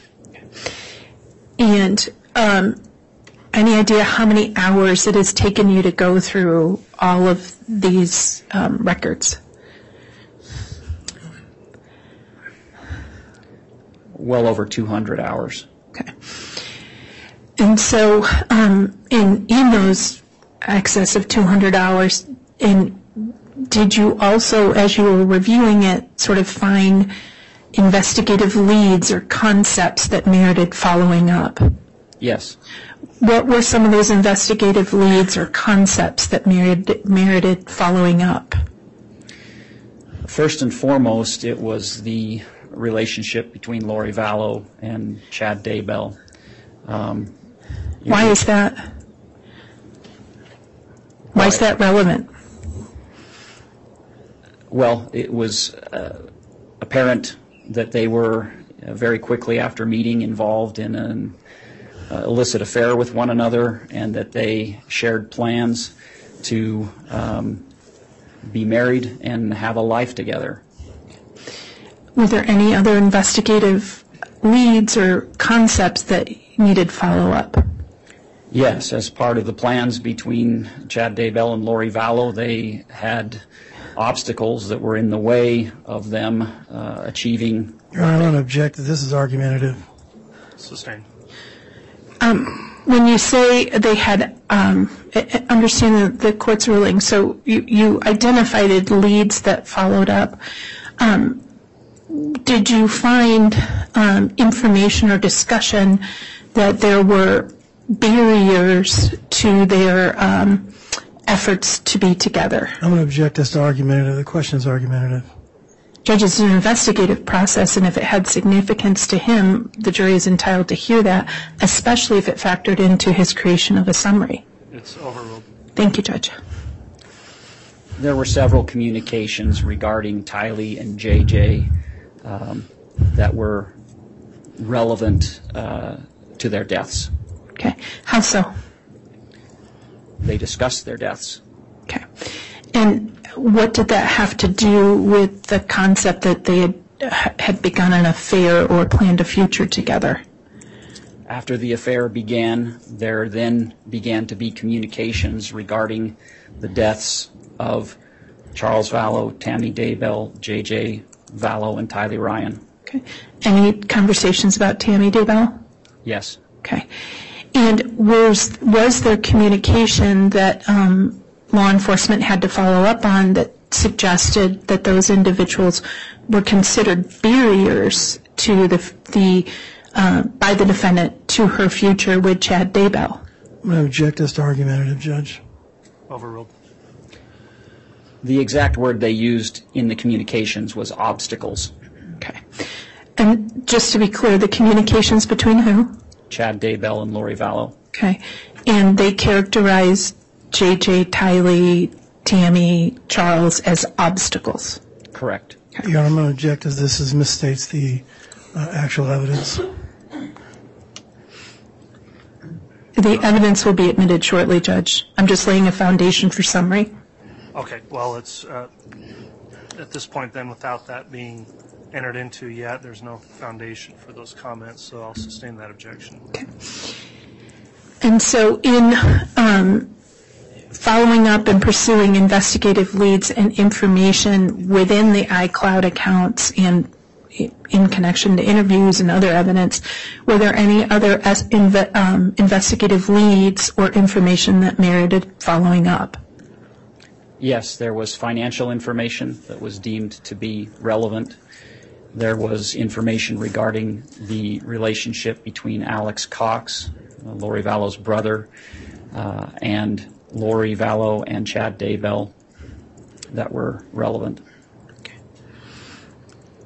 And um, was there, in terms of the financial information, why would that be relevant in analyzing the iCloud account in context of this investigation? Well, uh, during the course of the investigation, one of the elements that we examined was a potential financial motive for the crimes. And so that was part of our process in, uh, in being thorough as it relates to looking at all the information that was available to us as we uh, conducted the case. And in the review of the evidence of the case, in particular the information contained in the iCloud accounts, was there um, information that suggested there was evidence of financial motive for these individuals? I'm going to object, Your Honor. That's argumentative.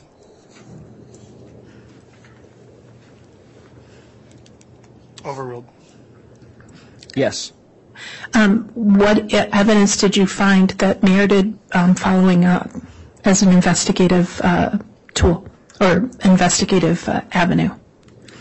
In the iCloud specifically, there was uh, communications and direct references to a large life insurance policy possessed by Charles Vallow, as well as Social Security payments that were attributable, attributable to J.J. Vallow and Tylee Ryan.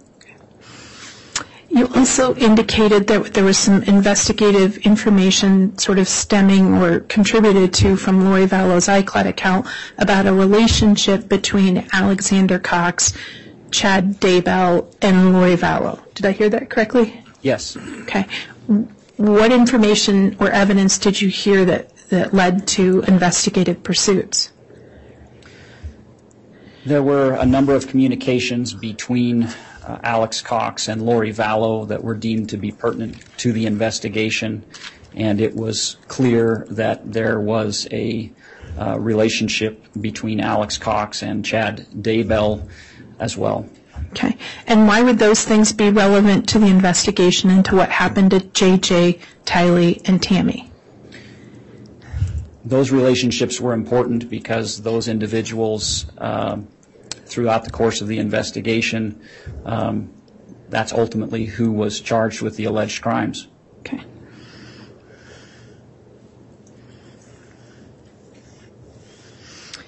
Now, in using what is um, up on the screen, the, the iCloud account for Lori Vallow for, you know, both Lori for Style and Lolly Time, um, you had to go through sort of each one of these screens that we saw um, for about approximately 200 hours. Is that correct? Yes. Okay. So, um, I- did you prepare a summary exhibit for use in explaining the findings and representing certain text um, to the jury? I did. Okay. Otherwise, we have to go line by line through the iCloud. That's correct. All right. And so in, um, in preparing that, did you pick um, texts that were representative of investigative concepts or communications by the defendant? Yes, I chose those pieces of uh, data. So there are text messages, there are multimedia messages, there are videos, there are emails, there are notes, uh, and those things that I deemed to be pertinent to be directly relevant to this case, um, I would, in terms of preparing my summary, I would cut and paste directly from the iCloud and put it into a PowerPoint presentation. So that was my method, was to cut and paste exactly what is displayed in the iCloud account into the summary exhibit. Okay. Can you just use the pointer again and show us what you would cut and paste, uh, just so that we're clear that you literally took from the iCloud and put it into your summary exhibit? Certainly. So, again, there's a timestamp which shows a date and time, um, the parties, and then the communication. So I would note the date and the time, the parties, and then I would cut and paste. Uh, I, I didn't cut the specific phone numbers, I just noted the parties, but I would cut and paste in its entirety each message or piece of data. Okay. So you didn't hand type it, you No. cut and paste from the original into your summary? Correct. Okay. And um, that summary was prepared in anticipation of explaining your investigative findings to the jury? As an aid, yes. Okay. And um, that summary um, was an effort to uh, sort of show the representative ideas and evidence found in the iCloud? Correct. Okay. Honor, I'd ask that the witness be handed States Exhibit 183 and 183A. A courtesy copy of which has been given defense counsel.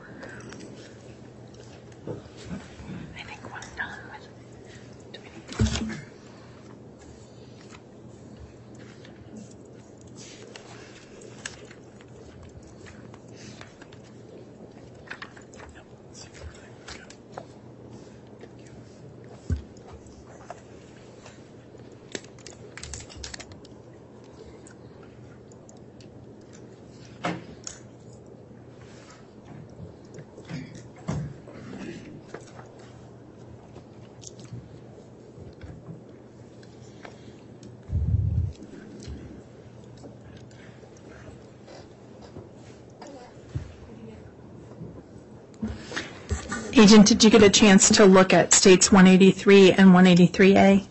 Yes. What are they? Uh, This is, 183A is a hard copy of the PowerPoint presentation that I prepared for a summary exhibit. 183 is an electronic copy of that with my initials on the thumb drive. Okay. So you prepared that thumb drive? Yes, Okay. And 183A is a physical hard copy um, for use in court or by the jury? correct. Okay. Um, I move for the admission of States Exhibit 183 and 183A. Any objection? Yes, Your Honor, we stated on the record prior to, uh, or outside the presence of the jury, what that, um, what that objection was, and we just stand by that objection. All right, the court heard argument on an objection earlier this morning outside the presence of the jury. I made a ruling with no new uh, substance to the objection. The court will stand by its prior ruling and allow for the exhibits 183 and 183A to be admitted. Thank you, Your Honor.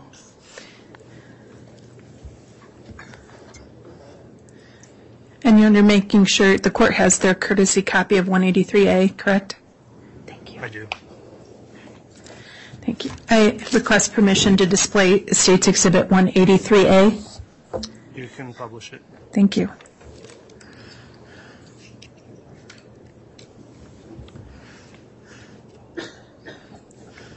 And actually, I think what you're publishing is 183, not A. I apologize. Yes. Thanks, Judge. You're welcome.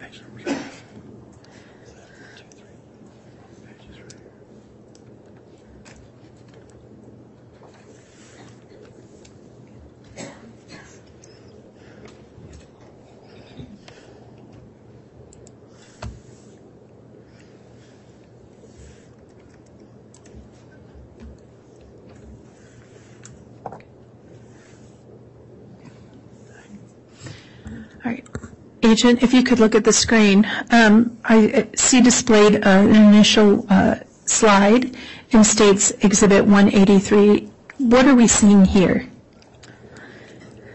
This is a line that I located in the contact section of Lori for Style at iCloud.com, and um, it was saved under the name of Bishop Shumway. It was created on October 28, 2018. Uh, what stands out about this particular contact is that the telephone Objection, Your number. Honor. He's now giving a narrative exa- explanation. Oh, uh, Sustained. Okay. So um, what is it that it stands out about the slide we're looking at? What stands out is that the phone number 208-690-9374 is the known cellular telephone number for Chad Daybell. And what was the date this contact um, is reflected in the cell phone data or the iCloud account of Lori Vallow? It was created on October 28th, 2018. Um, And just so that we're clear, that date had significance because why? Chad and Chad Daybell and Lori Vallow met at a Preparing a People conference in St. George, Utah on October 26th, and that conference spanned the the 26th, 27th, and 28th of October. Is this the first known electronic evidence of contact between Chad Daybell and Lori Vallow? It is.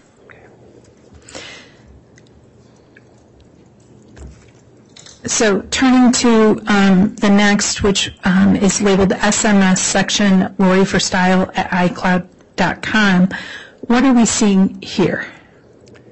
This is a text string uh, between Lori Vallow and Audrey Barattiero that took place on January 23rd of 2019.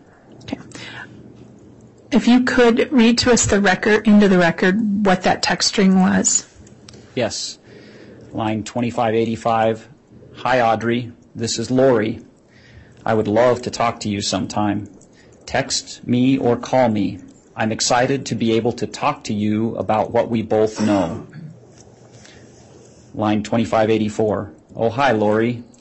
Guess you talked to Chad. Ha ha. Line 2580. Did he tell you I have a crazy work schedule? I might be able to talk tonight. I'll have to play it by ear, but it wouldn't until ABT 9:30 p.m. or after. The same for tomorrow. Line 2578, uh, Lori Vallow to Audrey Barattiero. He did. That's okay. Just let me know when you are available. No pressure. I just think it's fun to talk to someone who knows what's really going on. Line 2576. Reply from Audrey Barattiero to Lori Vallow. So what times usually work for you? I usually talk to him on my lunch breaks in Mondays or Tuesdays. Sunday afternoons, I can talk. Agent, the question, my question is, this, this communication by the defendant with Audrey Barattiero, um, what, if any, significance did it have to you? The the significance that it had to me is the reference to what Lori Vallow and Audrey Barattiero both knew. Why is that significant? It's significant because Chad Daybell had disclosed to Audrey Barattiero his plans to marry Lori Vallow. Okay. And um, did, did it also indicate anything about a- an establishment of a friendship or a relationship between Audrey and Lori? Yes, Chad had told Audrey Barattiero that his wife, Tammy Daybell, was going to die and that he and Lori were to be married, but he wanted Audrey to act as a buffer between uh, he and Lori uh, during the ensuing time period until Tammy Daybell died. And does it indicate that um, Audrey Barattiero was willing to engage in that friendship with Lori? Based on the text string, yes.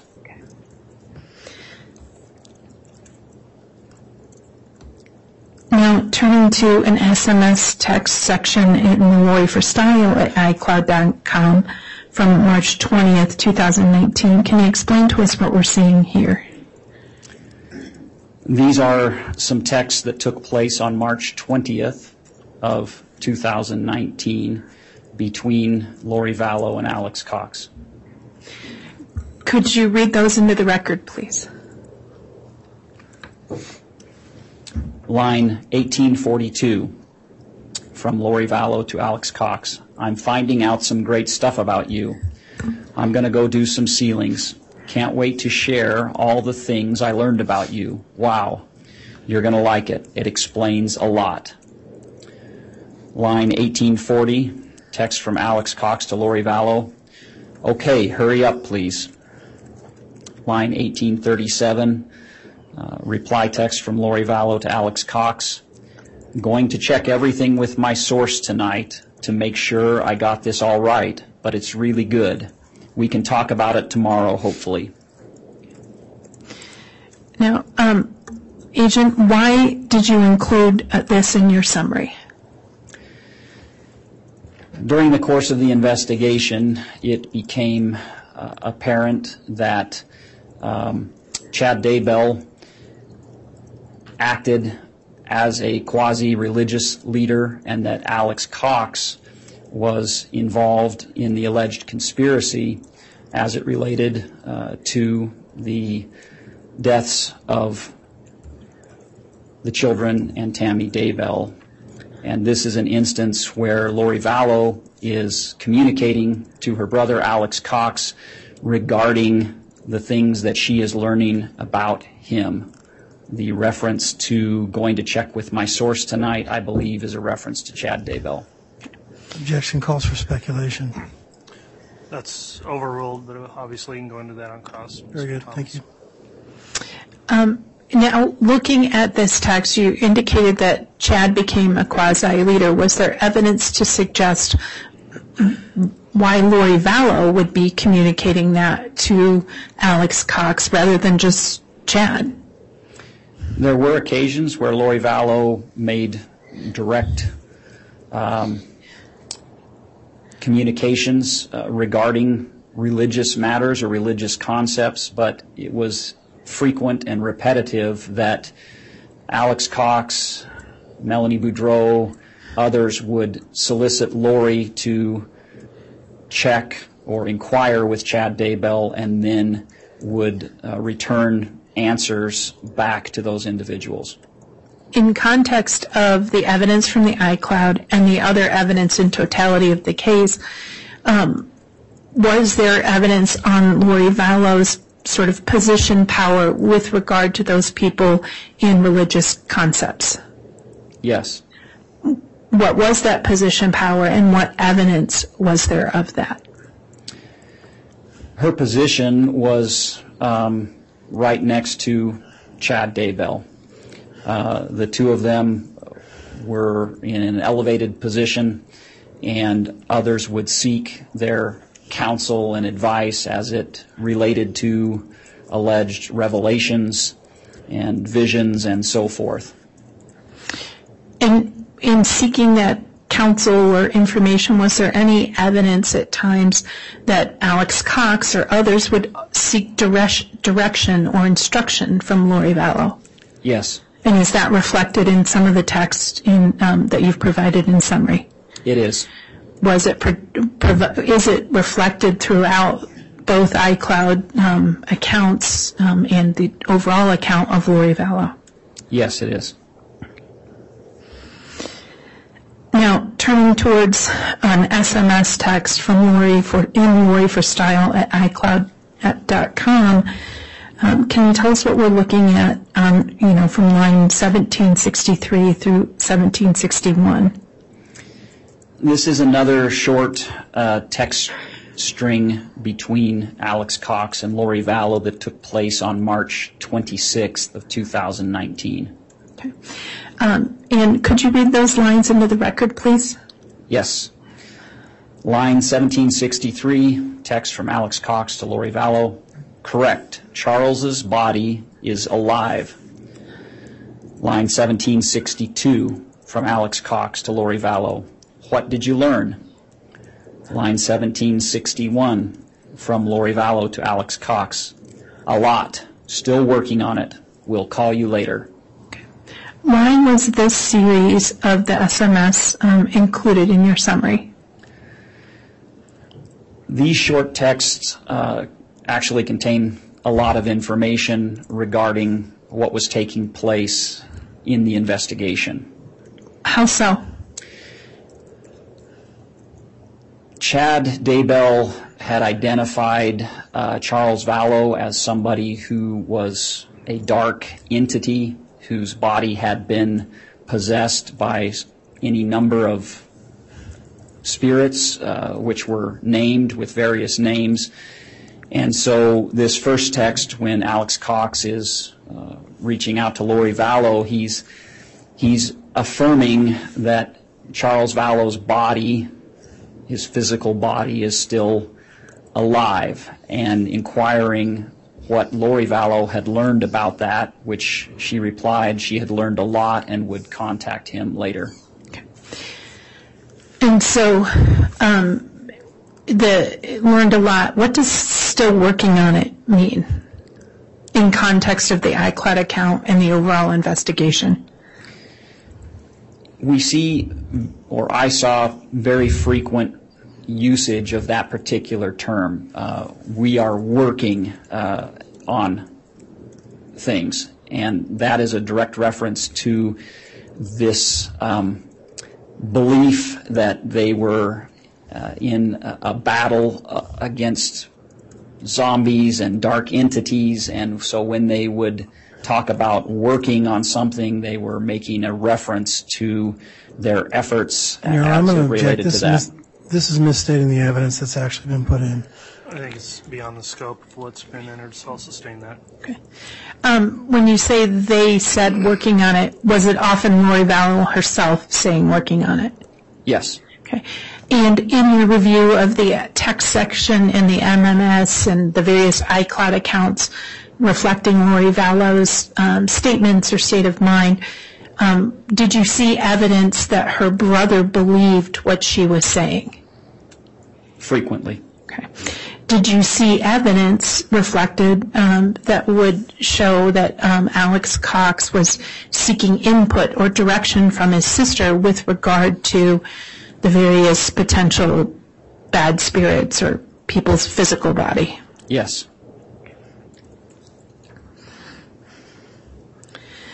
Turning to the SMS section of LollyTime at iCloud.com, um, and I see a group of text um, from July 9th of 2019. Is that is that accurate? Yes. Okay. And I noticed that each of these slides have appeared chronological, and I, forgive me if I didn't ask. In preparing your summary, how did you put the various text into your summary? I did that chronologically. So during, in, in the summary, you'll see we may move back and forth between Lori for Style at iCloud.com and Lollytime at iCloud.com. Uh, for the most part, it's Lori for Style in the beginning and the ending of this summary exhibit, and, and most of the middle of it is taken from Lollytime at iCloud.com. But I placed all of the data chronologically. Why? I think that that paints the most accurate picture of what was taking place as it relates to the communications. If you separate them out into various sections, then it becomes very fragmented. And I believe that chronologically, I mean, it, these events took place chronologically, so it made sense to arrange the exhibit chronologically. Okay. And so um, we're seeing a text communication um, July 9th, 2019, uh, Uh, between Lori Vallow and Melani Boudreau. Is that correct? Yes. Could you read those into the record, please? Yes. Line 3135 from Lori Vallow to Melani Boudreau. They have an elaborate plan. I'll call you soon. Line 3134 from Melani Boudreau to Lori Vallow.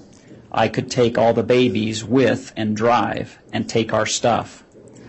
Line 3133 from Lori Vallow to Melani Boudreau. You can't go at all. We both need to stay here to defend ourselves. Line 3132 from Lori Vallow to Melani Boudreau. It's coming to a head. This week will change everything. Why did you include that particular series of text um, from Lori Vallow in your summary? Yeah, the only way you can answer that is through hearsay evidence.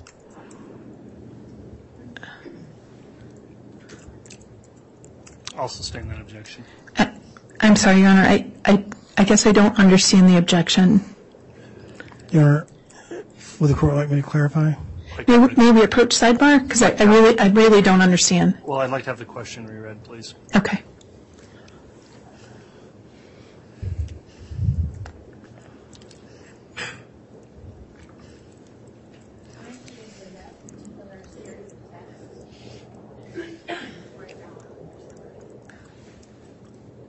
All right, upon rehearing the question, I had misheard that. I'll overrule that objection. Thank you. Apologies. Thank you. Did did you hear the question? Do I have it repeated? I'm sorry.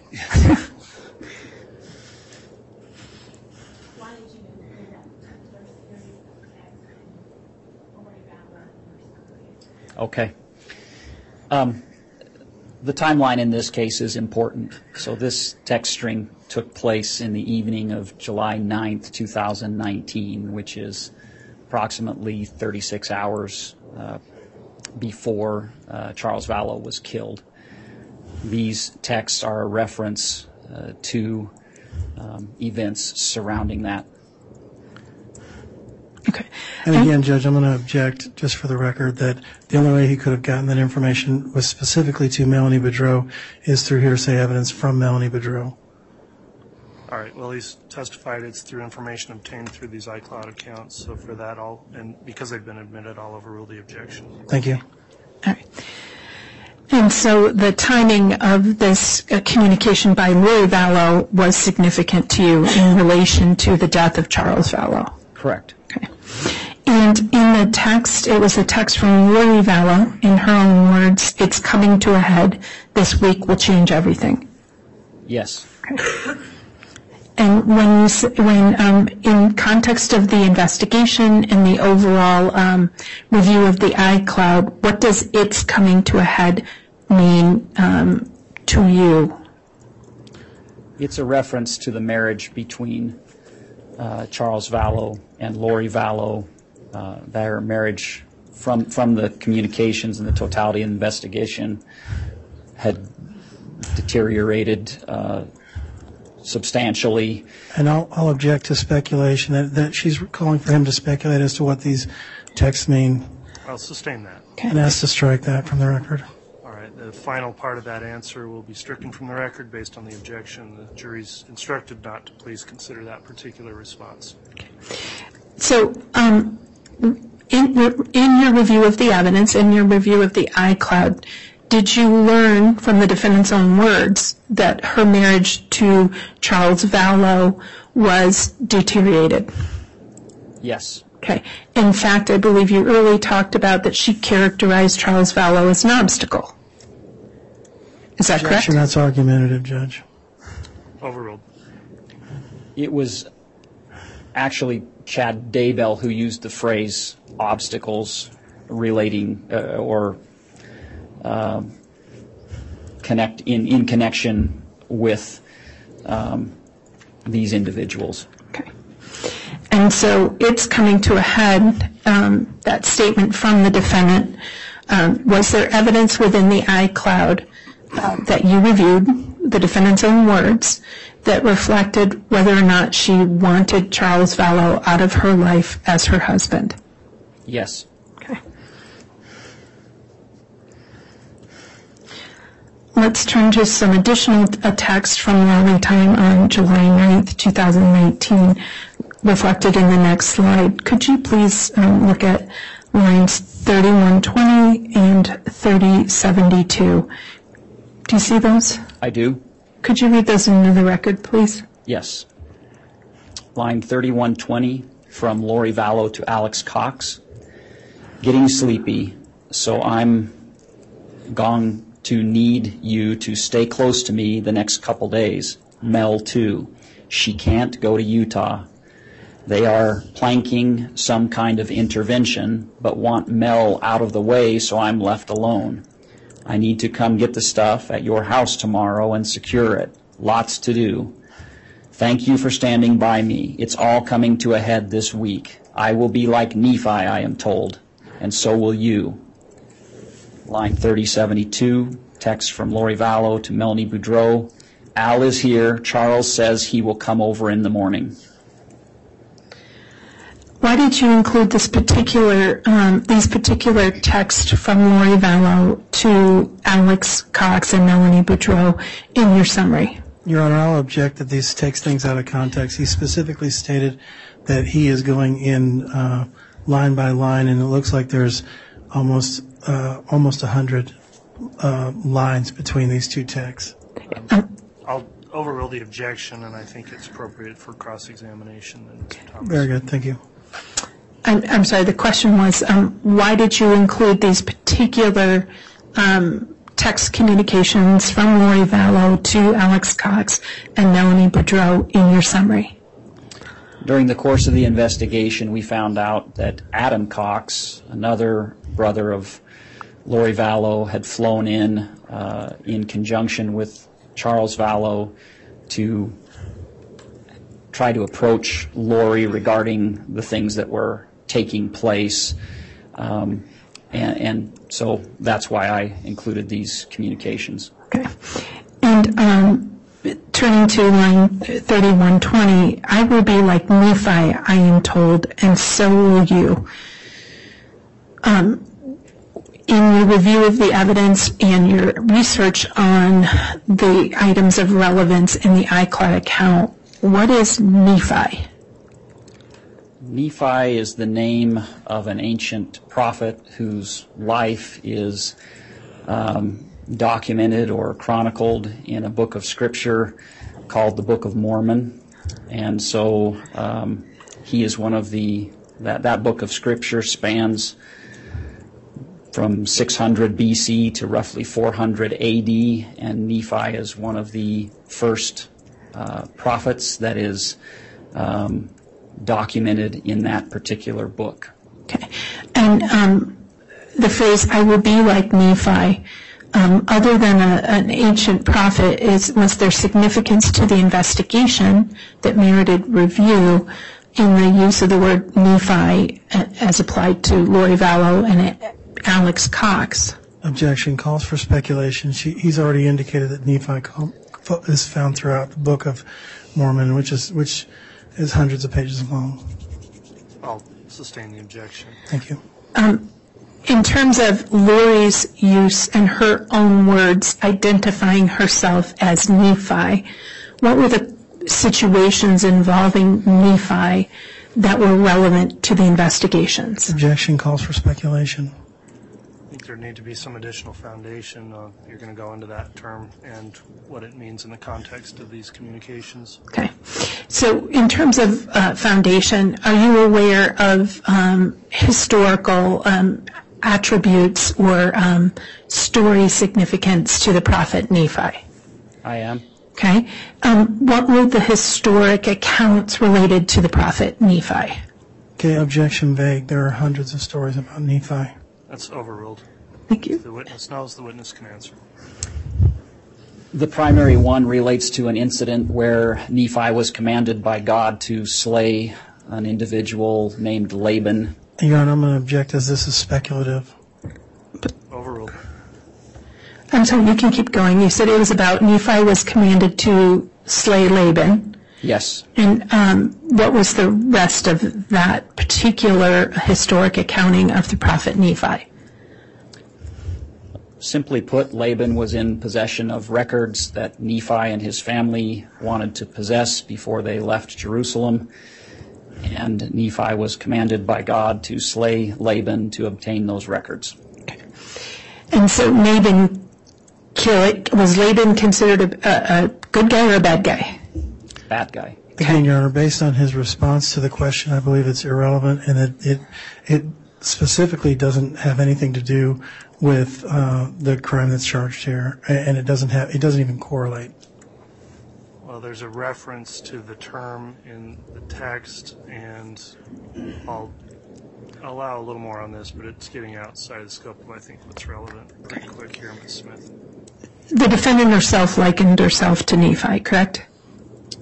Yes, And the defendant likened, likened Alex Cox to Nephi, correct? yes, Okay.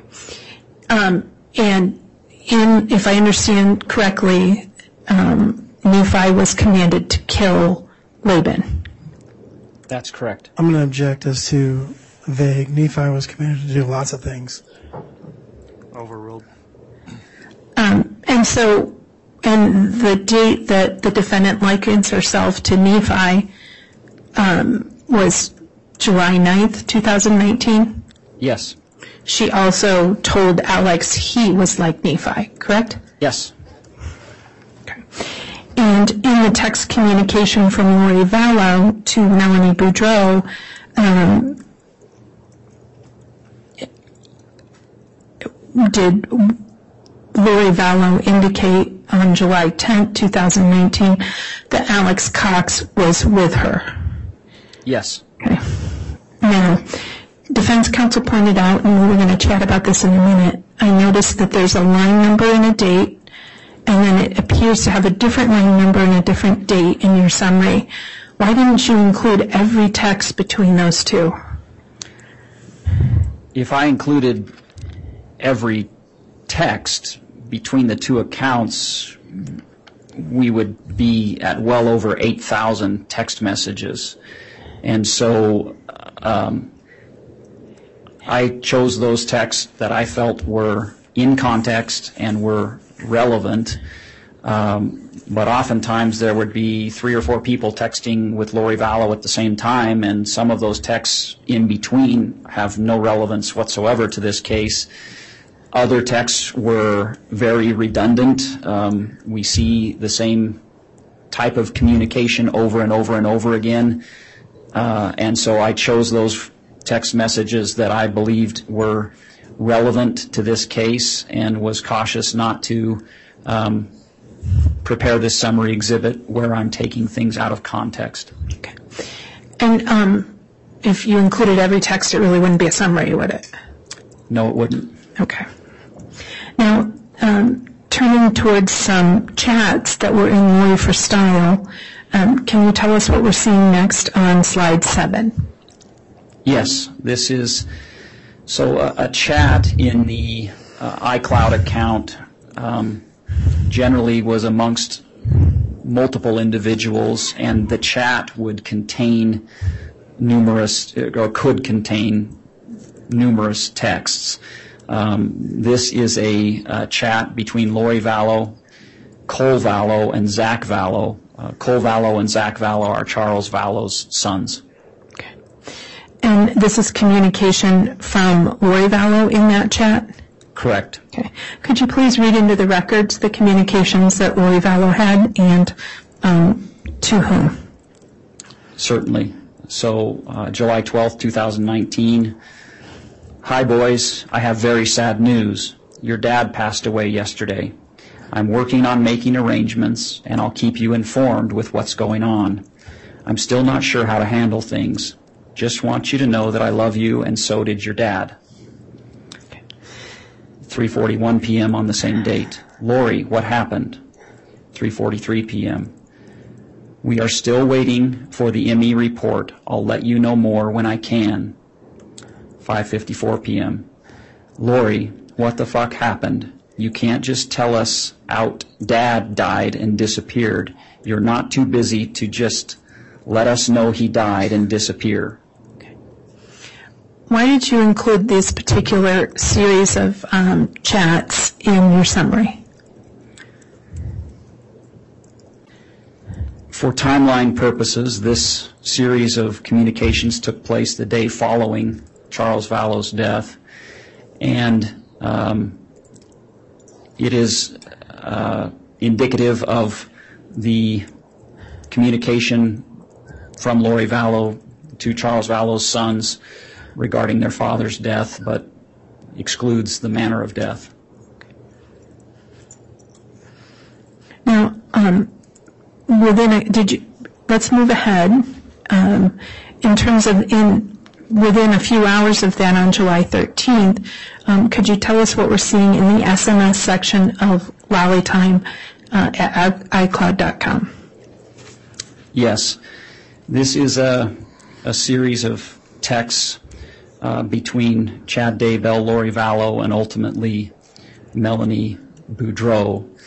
Subsequent to Charles Vallow's death, um, Brandon Boudreau, Melani Boudreau's husband, brought an individual to the house to talk with Melani. And this series of texts re- is in regards to that person. And um, Lori Vallow was a part of this text communication, correct? Yes. Okay. Um, And it was a text communication between Lori and Chad and included Melani Boudreau. Correct. Okay. Could you please read those into the record? Yes. Line 3002 from Chad Daybell to Lori Vallow. I will check all bloomer and husband. Line 3001 from Lori Vallow to Chad Daybell. Good idea.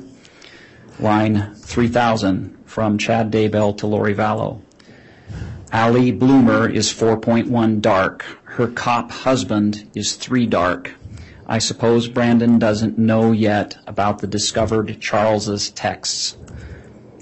Line 2996 from Lori Vallow to Melani Boudreau. Allie Bloomer's husband, 3, and then a dark emoji. And so um, these texts, you know, involving Chad, Lori, and then ultimately Melani Boudreau were between 9:30 p.m. and around 10:05 p.m. on the 13th, correct? Yes. Okay. And why did you include these texts between that time in your summary? I included them because they demonstrate that um, anyone who tried to intercede was identified as dark. I don't understand how. No, how. I'm going to object. That's speculative, and we're now getting into the weeds. I'll sustain that and wish to have the answer stricken, I presume. Thank you, Your Honor. All right, the uh, previous answer will be stricken, not to be considered by the jurors. Okay. So, um, did you have an, in context of the iCloud, did it reflect who Ellie Bloomer was? Allie Bloomer was a friend of Melani Boudreau. Okay. And Excuse me, Brandon Boudreau. Okay. And, um, and did you learn whether or not Allie Bloomer had approached Melani Boudreau about her um, situation with Lori Vallow? It was Brandon Objection hearsay, Boudreau. Judge. Overruled. It was Brandon Boudreau who brought Allie Bloomer and her husband, who was a police officer, over to the house to talk to Melani Boudreau. Okay.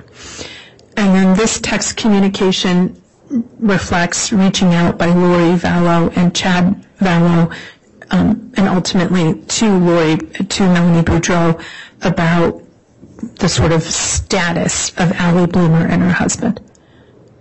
Correct. Those two individuals visited the Boudreau residence, and they were identified as dark. Now, sticking within this same time frame, within, um, you know, a day, day and a half of Charles Vallow's text, there were other text or SMS that you considered relevant? Yes. Can you tell us what we're seeing as reflected in line 2967 from July 13th? Yes, this is a text between Chad Daybell uh, and, or a text from Chad Daybell to Lori Vallow um, regarding plans for the two of them to get together. Can you please read that Yes. Line 2967. Concerning the two weeks, BYU Idaho's graduation is July 23rd. Adam is getting his bachelor's, and Leah and Joe are getting their associates. They are all walking in the same commencement ceremony.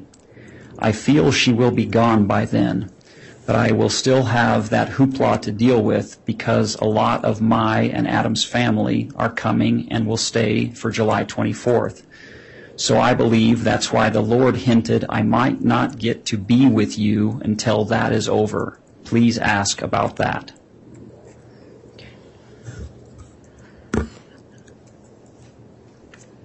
And were there additional texts associated with that conversation? Yes. Are we seeing those on the next slide?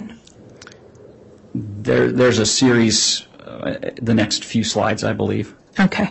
If you could, um, what's the next date and time of that text in this series of communication between Chad and Lori? Uh, July 14th of 2019. Could you read the text into the record, please? Yes, line 2962 from Chad Daybell to Lori Vallow. Good morning, my most beautiful Lily. Thanks for joining me in the shower this morning. Wow. Getting ready to leave for my meetings. Does noon your time look like a time we could talk? I love you so immensely that the whole universe knows it, and very soon the people on this little blue globe will know it too. Line 2961. Morning sunshine, sure. Call me if you get a chance. And that's from Lori Vallow to Chad Daybell. And um, let's move to the, I believe this is the rest of the series. It is the rest of the series, but then it gets into also another aspect of the iCloud accounts. Okay. Um, If we could finish this series and then we'll go back and finish this aspect, is that okay? Okay. Okay. So the last in the series would be 2935 from Chad Day- Daybell to Lori Vallow. I love you so much. You are my greatest desire and my best friend. Now on with the story. Okay. So turning back to what began with the series, um, why did you include this this series of text communications from Chad and to Lori and vice versa? I included this uh, due to the reference that um, Chad Daybell stated, I feel she will be gone by then. And then at the end, I believe that's why the Lord hinted I might not get to be with you until that is over. What relevance did it have in terms of your review of the iCloud and the evidence um, overall? The reference to Tammy Daybell being gone and the ability for Chad Daybell and Lori Vallow to be together at a future point. I'm going to object to speculation and ask that it be stricken. I'll sustain that. So, uh, following up on that, had you seen previous texts and communications or heard from witnesses that Chad Daybell had told people Tammy Daybell was going to die? From witnesses that were interviewed, yes, we heard repeatedly that Chad Daybell had told numerous persons that Tammy Daybell was. Objection, that's hearsay, Judge. That's a, go ahead, Ms. Smith. Thank you. Go ahead. No, I'm sorry. Uh, If you want to argue in response to the. Oh, thank you. Your Honor, this is, this is part of the relevance of a summary of an agent. It has to be viewed in context of the evidence overall. We aren't authoring the statement that Tammy was going to be, die for the truth that um, the person said it. What we're doing is to put this text and this communication in conversation, uh, in communication, uh, in context, sorry, put this communication in context of what the co-conspirators are discussing. And so while defense counsel's argument is that it's speculation, in context of his knowledge, his experience, his analysis, his looking at all of the iClouds, it's not speculation. Well, it was, hearsay was the specific objection lodged. Well, and, Your Honor, it's a statement of a co-conspirator Okay. in furtherance of conspiracy. Record- Well, go ahead, Mr. Thomas. I I guess I'm just saying, I'm, I'm- I'm saying what he's, he's saying is that the information that he got from other people that Tammy was going to die is hearsay. That was his response. No, that wasn't his response, Your All Honor. right, counsel, I'm going to sustain the objection. You can ask another question, Ms. Smith. Had you learned from the review of iCloud and information that Chad Daybell told people that Chad, in his own words, said that Tammy was going to die? Yes. Okay. And knowing that information, did that put this text and SMS message in context? Yes. Okay. Um, there's also a line that says, please ask about that. What, if any, significance did you, did that line have to you? During the course of the communications, there were several times where Chad and Lori would uh, ask one another to seek confirmation of a specific um, plan or event that may take place in the future. And so, um, in this con- this is an example where Chad is asking Lori's advice. He's asking her to ask about what he's just laid out. Okay. Um, the next in that series has a line, Good morning, my most beautiful Lily. What, if any, significance did that line have to you? both Chad Daybell and Lori Vallow had multiple names that they used for one another. Uh, Chad was known as Chad Daybell, Raphael, and James. Lori Vallow was known as Lily and Elena. So they would call each other these names in between, in between various texts. Yes, for the most part, Lily was used very frequently by Chad Daybell uh, in reference to Lori Vallow. Okay. And um, is this discussion of thanks for joining me in this shower this morning evidence that Lori was physically with Chad? No. Objection, that's calling for speculation. Sustained.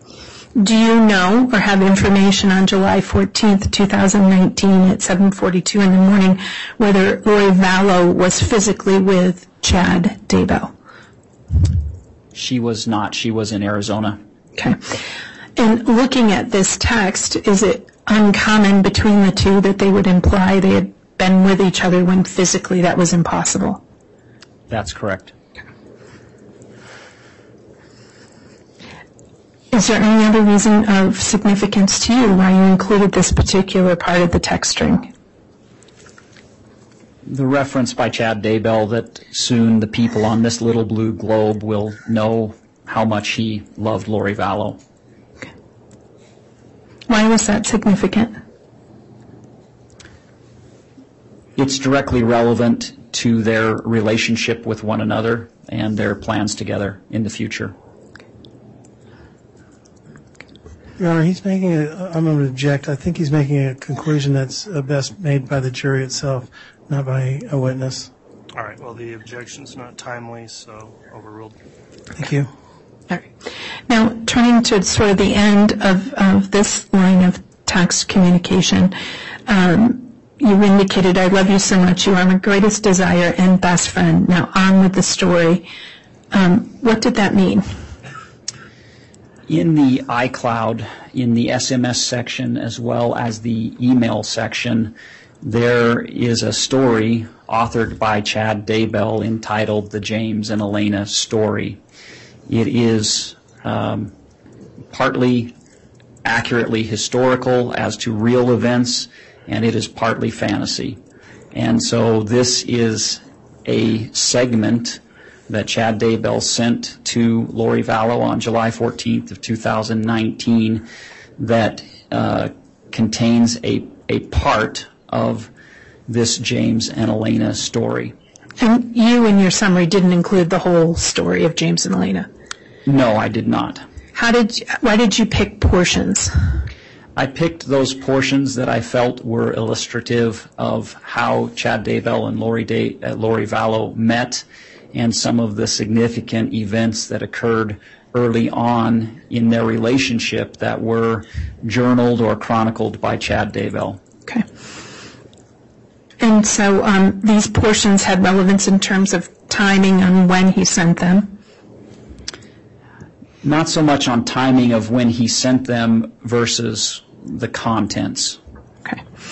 And, um, but these were sent, this one, that, that I, I believe we're seeing one, one of those text on line 299, uh, I'm sorry, 2933, um, from Chad Daybell to Lori Vallow on July 14th, 2019, Correct. less than three days after her husband died. Correct. Okay. Could you please read that into the record? Yes. Line 2933, text from Chad Daybell to Lori Vallow. They would both attend the same event in mid-November, and it seemed like that day would never arrive. Each day they opened their hearts to each other a little more. James knew he could trust her with the mysteries of the universe that had been revealed to him. He knew they had been married before, and they had been close friends with the Savior when he lived in Jerusalem. James had served in an important position in the Lord's church, and Elena had been his beloved spouse and best friend. That relationship was now meant to continue in this lifetime. And did that, that um, text exchange between Lori and Chad continue? Yes, And that was at uh, July 14th at 3:05. The next one. correct. Okay. Could you please read that one into the record? Yes, line 2930. Text from Chad Daybell to Lori Vallow. As James and Elena talked on the phone, he tried to delicately describe their connection to each other, and he was delighted that she believed him. He also shared that they had been married at other times on a previous world, and she accepted that information as well. James was overjoyed to have these memories restored to him because he truly loved her with all of his heart. He knew they were meant to be married again and complete important missions together before the second coming. He was ecstatic that she was receiving confirmation of these things as well. As they talked on the phone, the spiritual connection was so intense that it also produced physical desires, and it was as if their spirits were making love despite the great distance between them. James knew his spirit was visiting her during those occasions. He also became Objection aware. misstates the, misstates the actual text. It was misread. I'm sorry, what did I misread? If, if you want to just start again at James knew his spirit, we don't need to start all over again. All right. James knew his spirit was visiting her during those conversations. He also became aware that his spirit would visit her at night and they would wrap around each other in a sensual embrace. Kissing her was so wonderful and real, and he knew that the next time they saw each other, he needed to kiss her. He wouldn't be able to resist holding her. He was absolutely in love with her in every way. Why did you include those fraction of the James and Elena story in your summary? I included those because of the insight they give into the way in which uh, Chad Daybell and Lori Vallow met and how their relationship began. Turning to the next lines in um, Lolly Time, uh, line 2915 from July 14th, 2019. Could you please um, read what's included in slide 13? Yes. Line 2915, text from Chad Daybell to Lori Vallow. Hanging in there, but really missing you too. Please find out the name of Mel's campout in Utah. I have no intention of going, but I feel it is our avenue to get together, whether she is still here or not. Line 2914, from Lori Vallow to Chad Daybell. Zion's Family Camp. Mel speaks Wednesday night and Dave speaks Thursday night. Shelley M. is their main speaker. I roll. Line 2913 from Chad Daybell to Lori Vallow. Well, that should work for me to get away, though.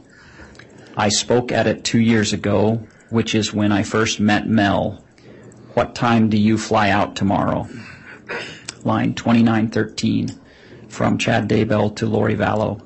My trip to speak at the camp, July 24th through 26, has been approved and is now on the calendar. Why did you include that series of uh, text between Chad Daybell and Lori Vallow in your summary? During the course of the investigation, we discovered travel um, that Chad Daybell undertook July 24th through the 26th, where he flew to Arizona to visit Lori Vallow. This is the um, story that he came up with to justify his travel. Did their texting continue on that 14th? It did. Um, Can you please identify in reading the record what is contained on slide 14? Line 2889 from Chad Daybell to Lori Vallow. I need so badly to just gently kiss you for hours. Line 2888 from Chad Daybell to Lori Vallow. It would likely lead to other activities. Line 2887 from Lori Vallow to Chad Daybell. Likely or luckily. Line 2886 from Chad Daybell to Lori Vallow. It would luckily lead to nakedness. So this text exchange between Chad Daybell and Lori Vallow occurred on July 14th around 8:30 at night. Correct. Okay, and that's of 2019. Yes. Okay. Just about three days after Charles Vallow was killed. Correct. Um, Can you please identify um, and read into the record what's in the chat chat section of Lori for Style on line um, 27, 2127? Yes, this is a continuation of the chat between Lori Vallow, Cole Vallow, and Zach Vallow on July 15th, 2019. Okay, Lori, it's been three days. You let us know our father passed away over a text message. Three days, and we haven't heard from anyone. The only information we have is that one text from you saying he passed away. You disappeared after that. We need any information you have. What happened? When did it happen? How did it happen? Where is he now? Are there any funeral plans? And can Zach and I be part of it? We talk to him all the time, and now he's gone. He was our dad, and we loved him very much. We deserve answers. Also, why have you been the only one to contact us? We haven't heard from Colby or Tylee. I know they are affected too. I called Colby recently too, but he didn't answer. Is JJ safe, and what does he know? I need to be kept in the loop about this all. This isn't a nonchalant topic you can just throw a text at and be done with it. Why did you include this particular chat from Lori for Style in your summary? mainly just to show the communication between her and Charles Vallow's children and uh, the fact that she did not communicate what had taken place. And so she had communicated on July 12th with them about their father dying. Correct. Did you find evidence that she gave them any information um, in the text that you saw from July 12th to July 14th about what happened to their father? No. But the text that we saw between her and Melani Boudreau and her and Chad had occurred in that intervening period. Correct.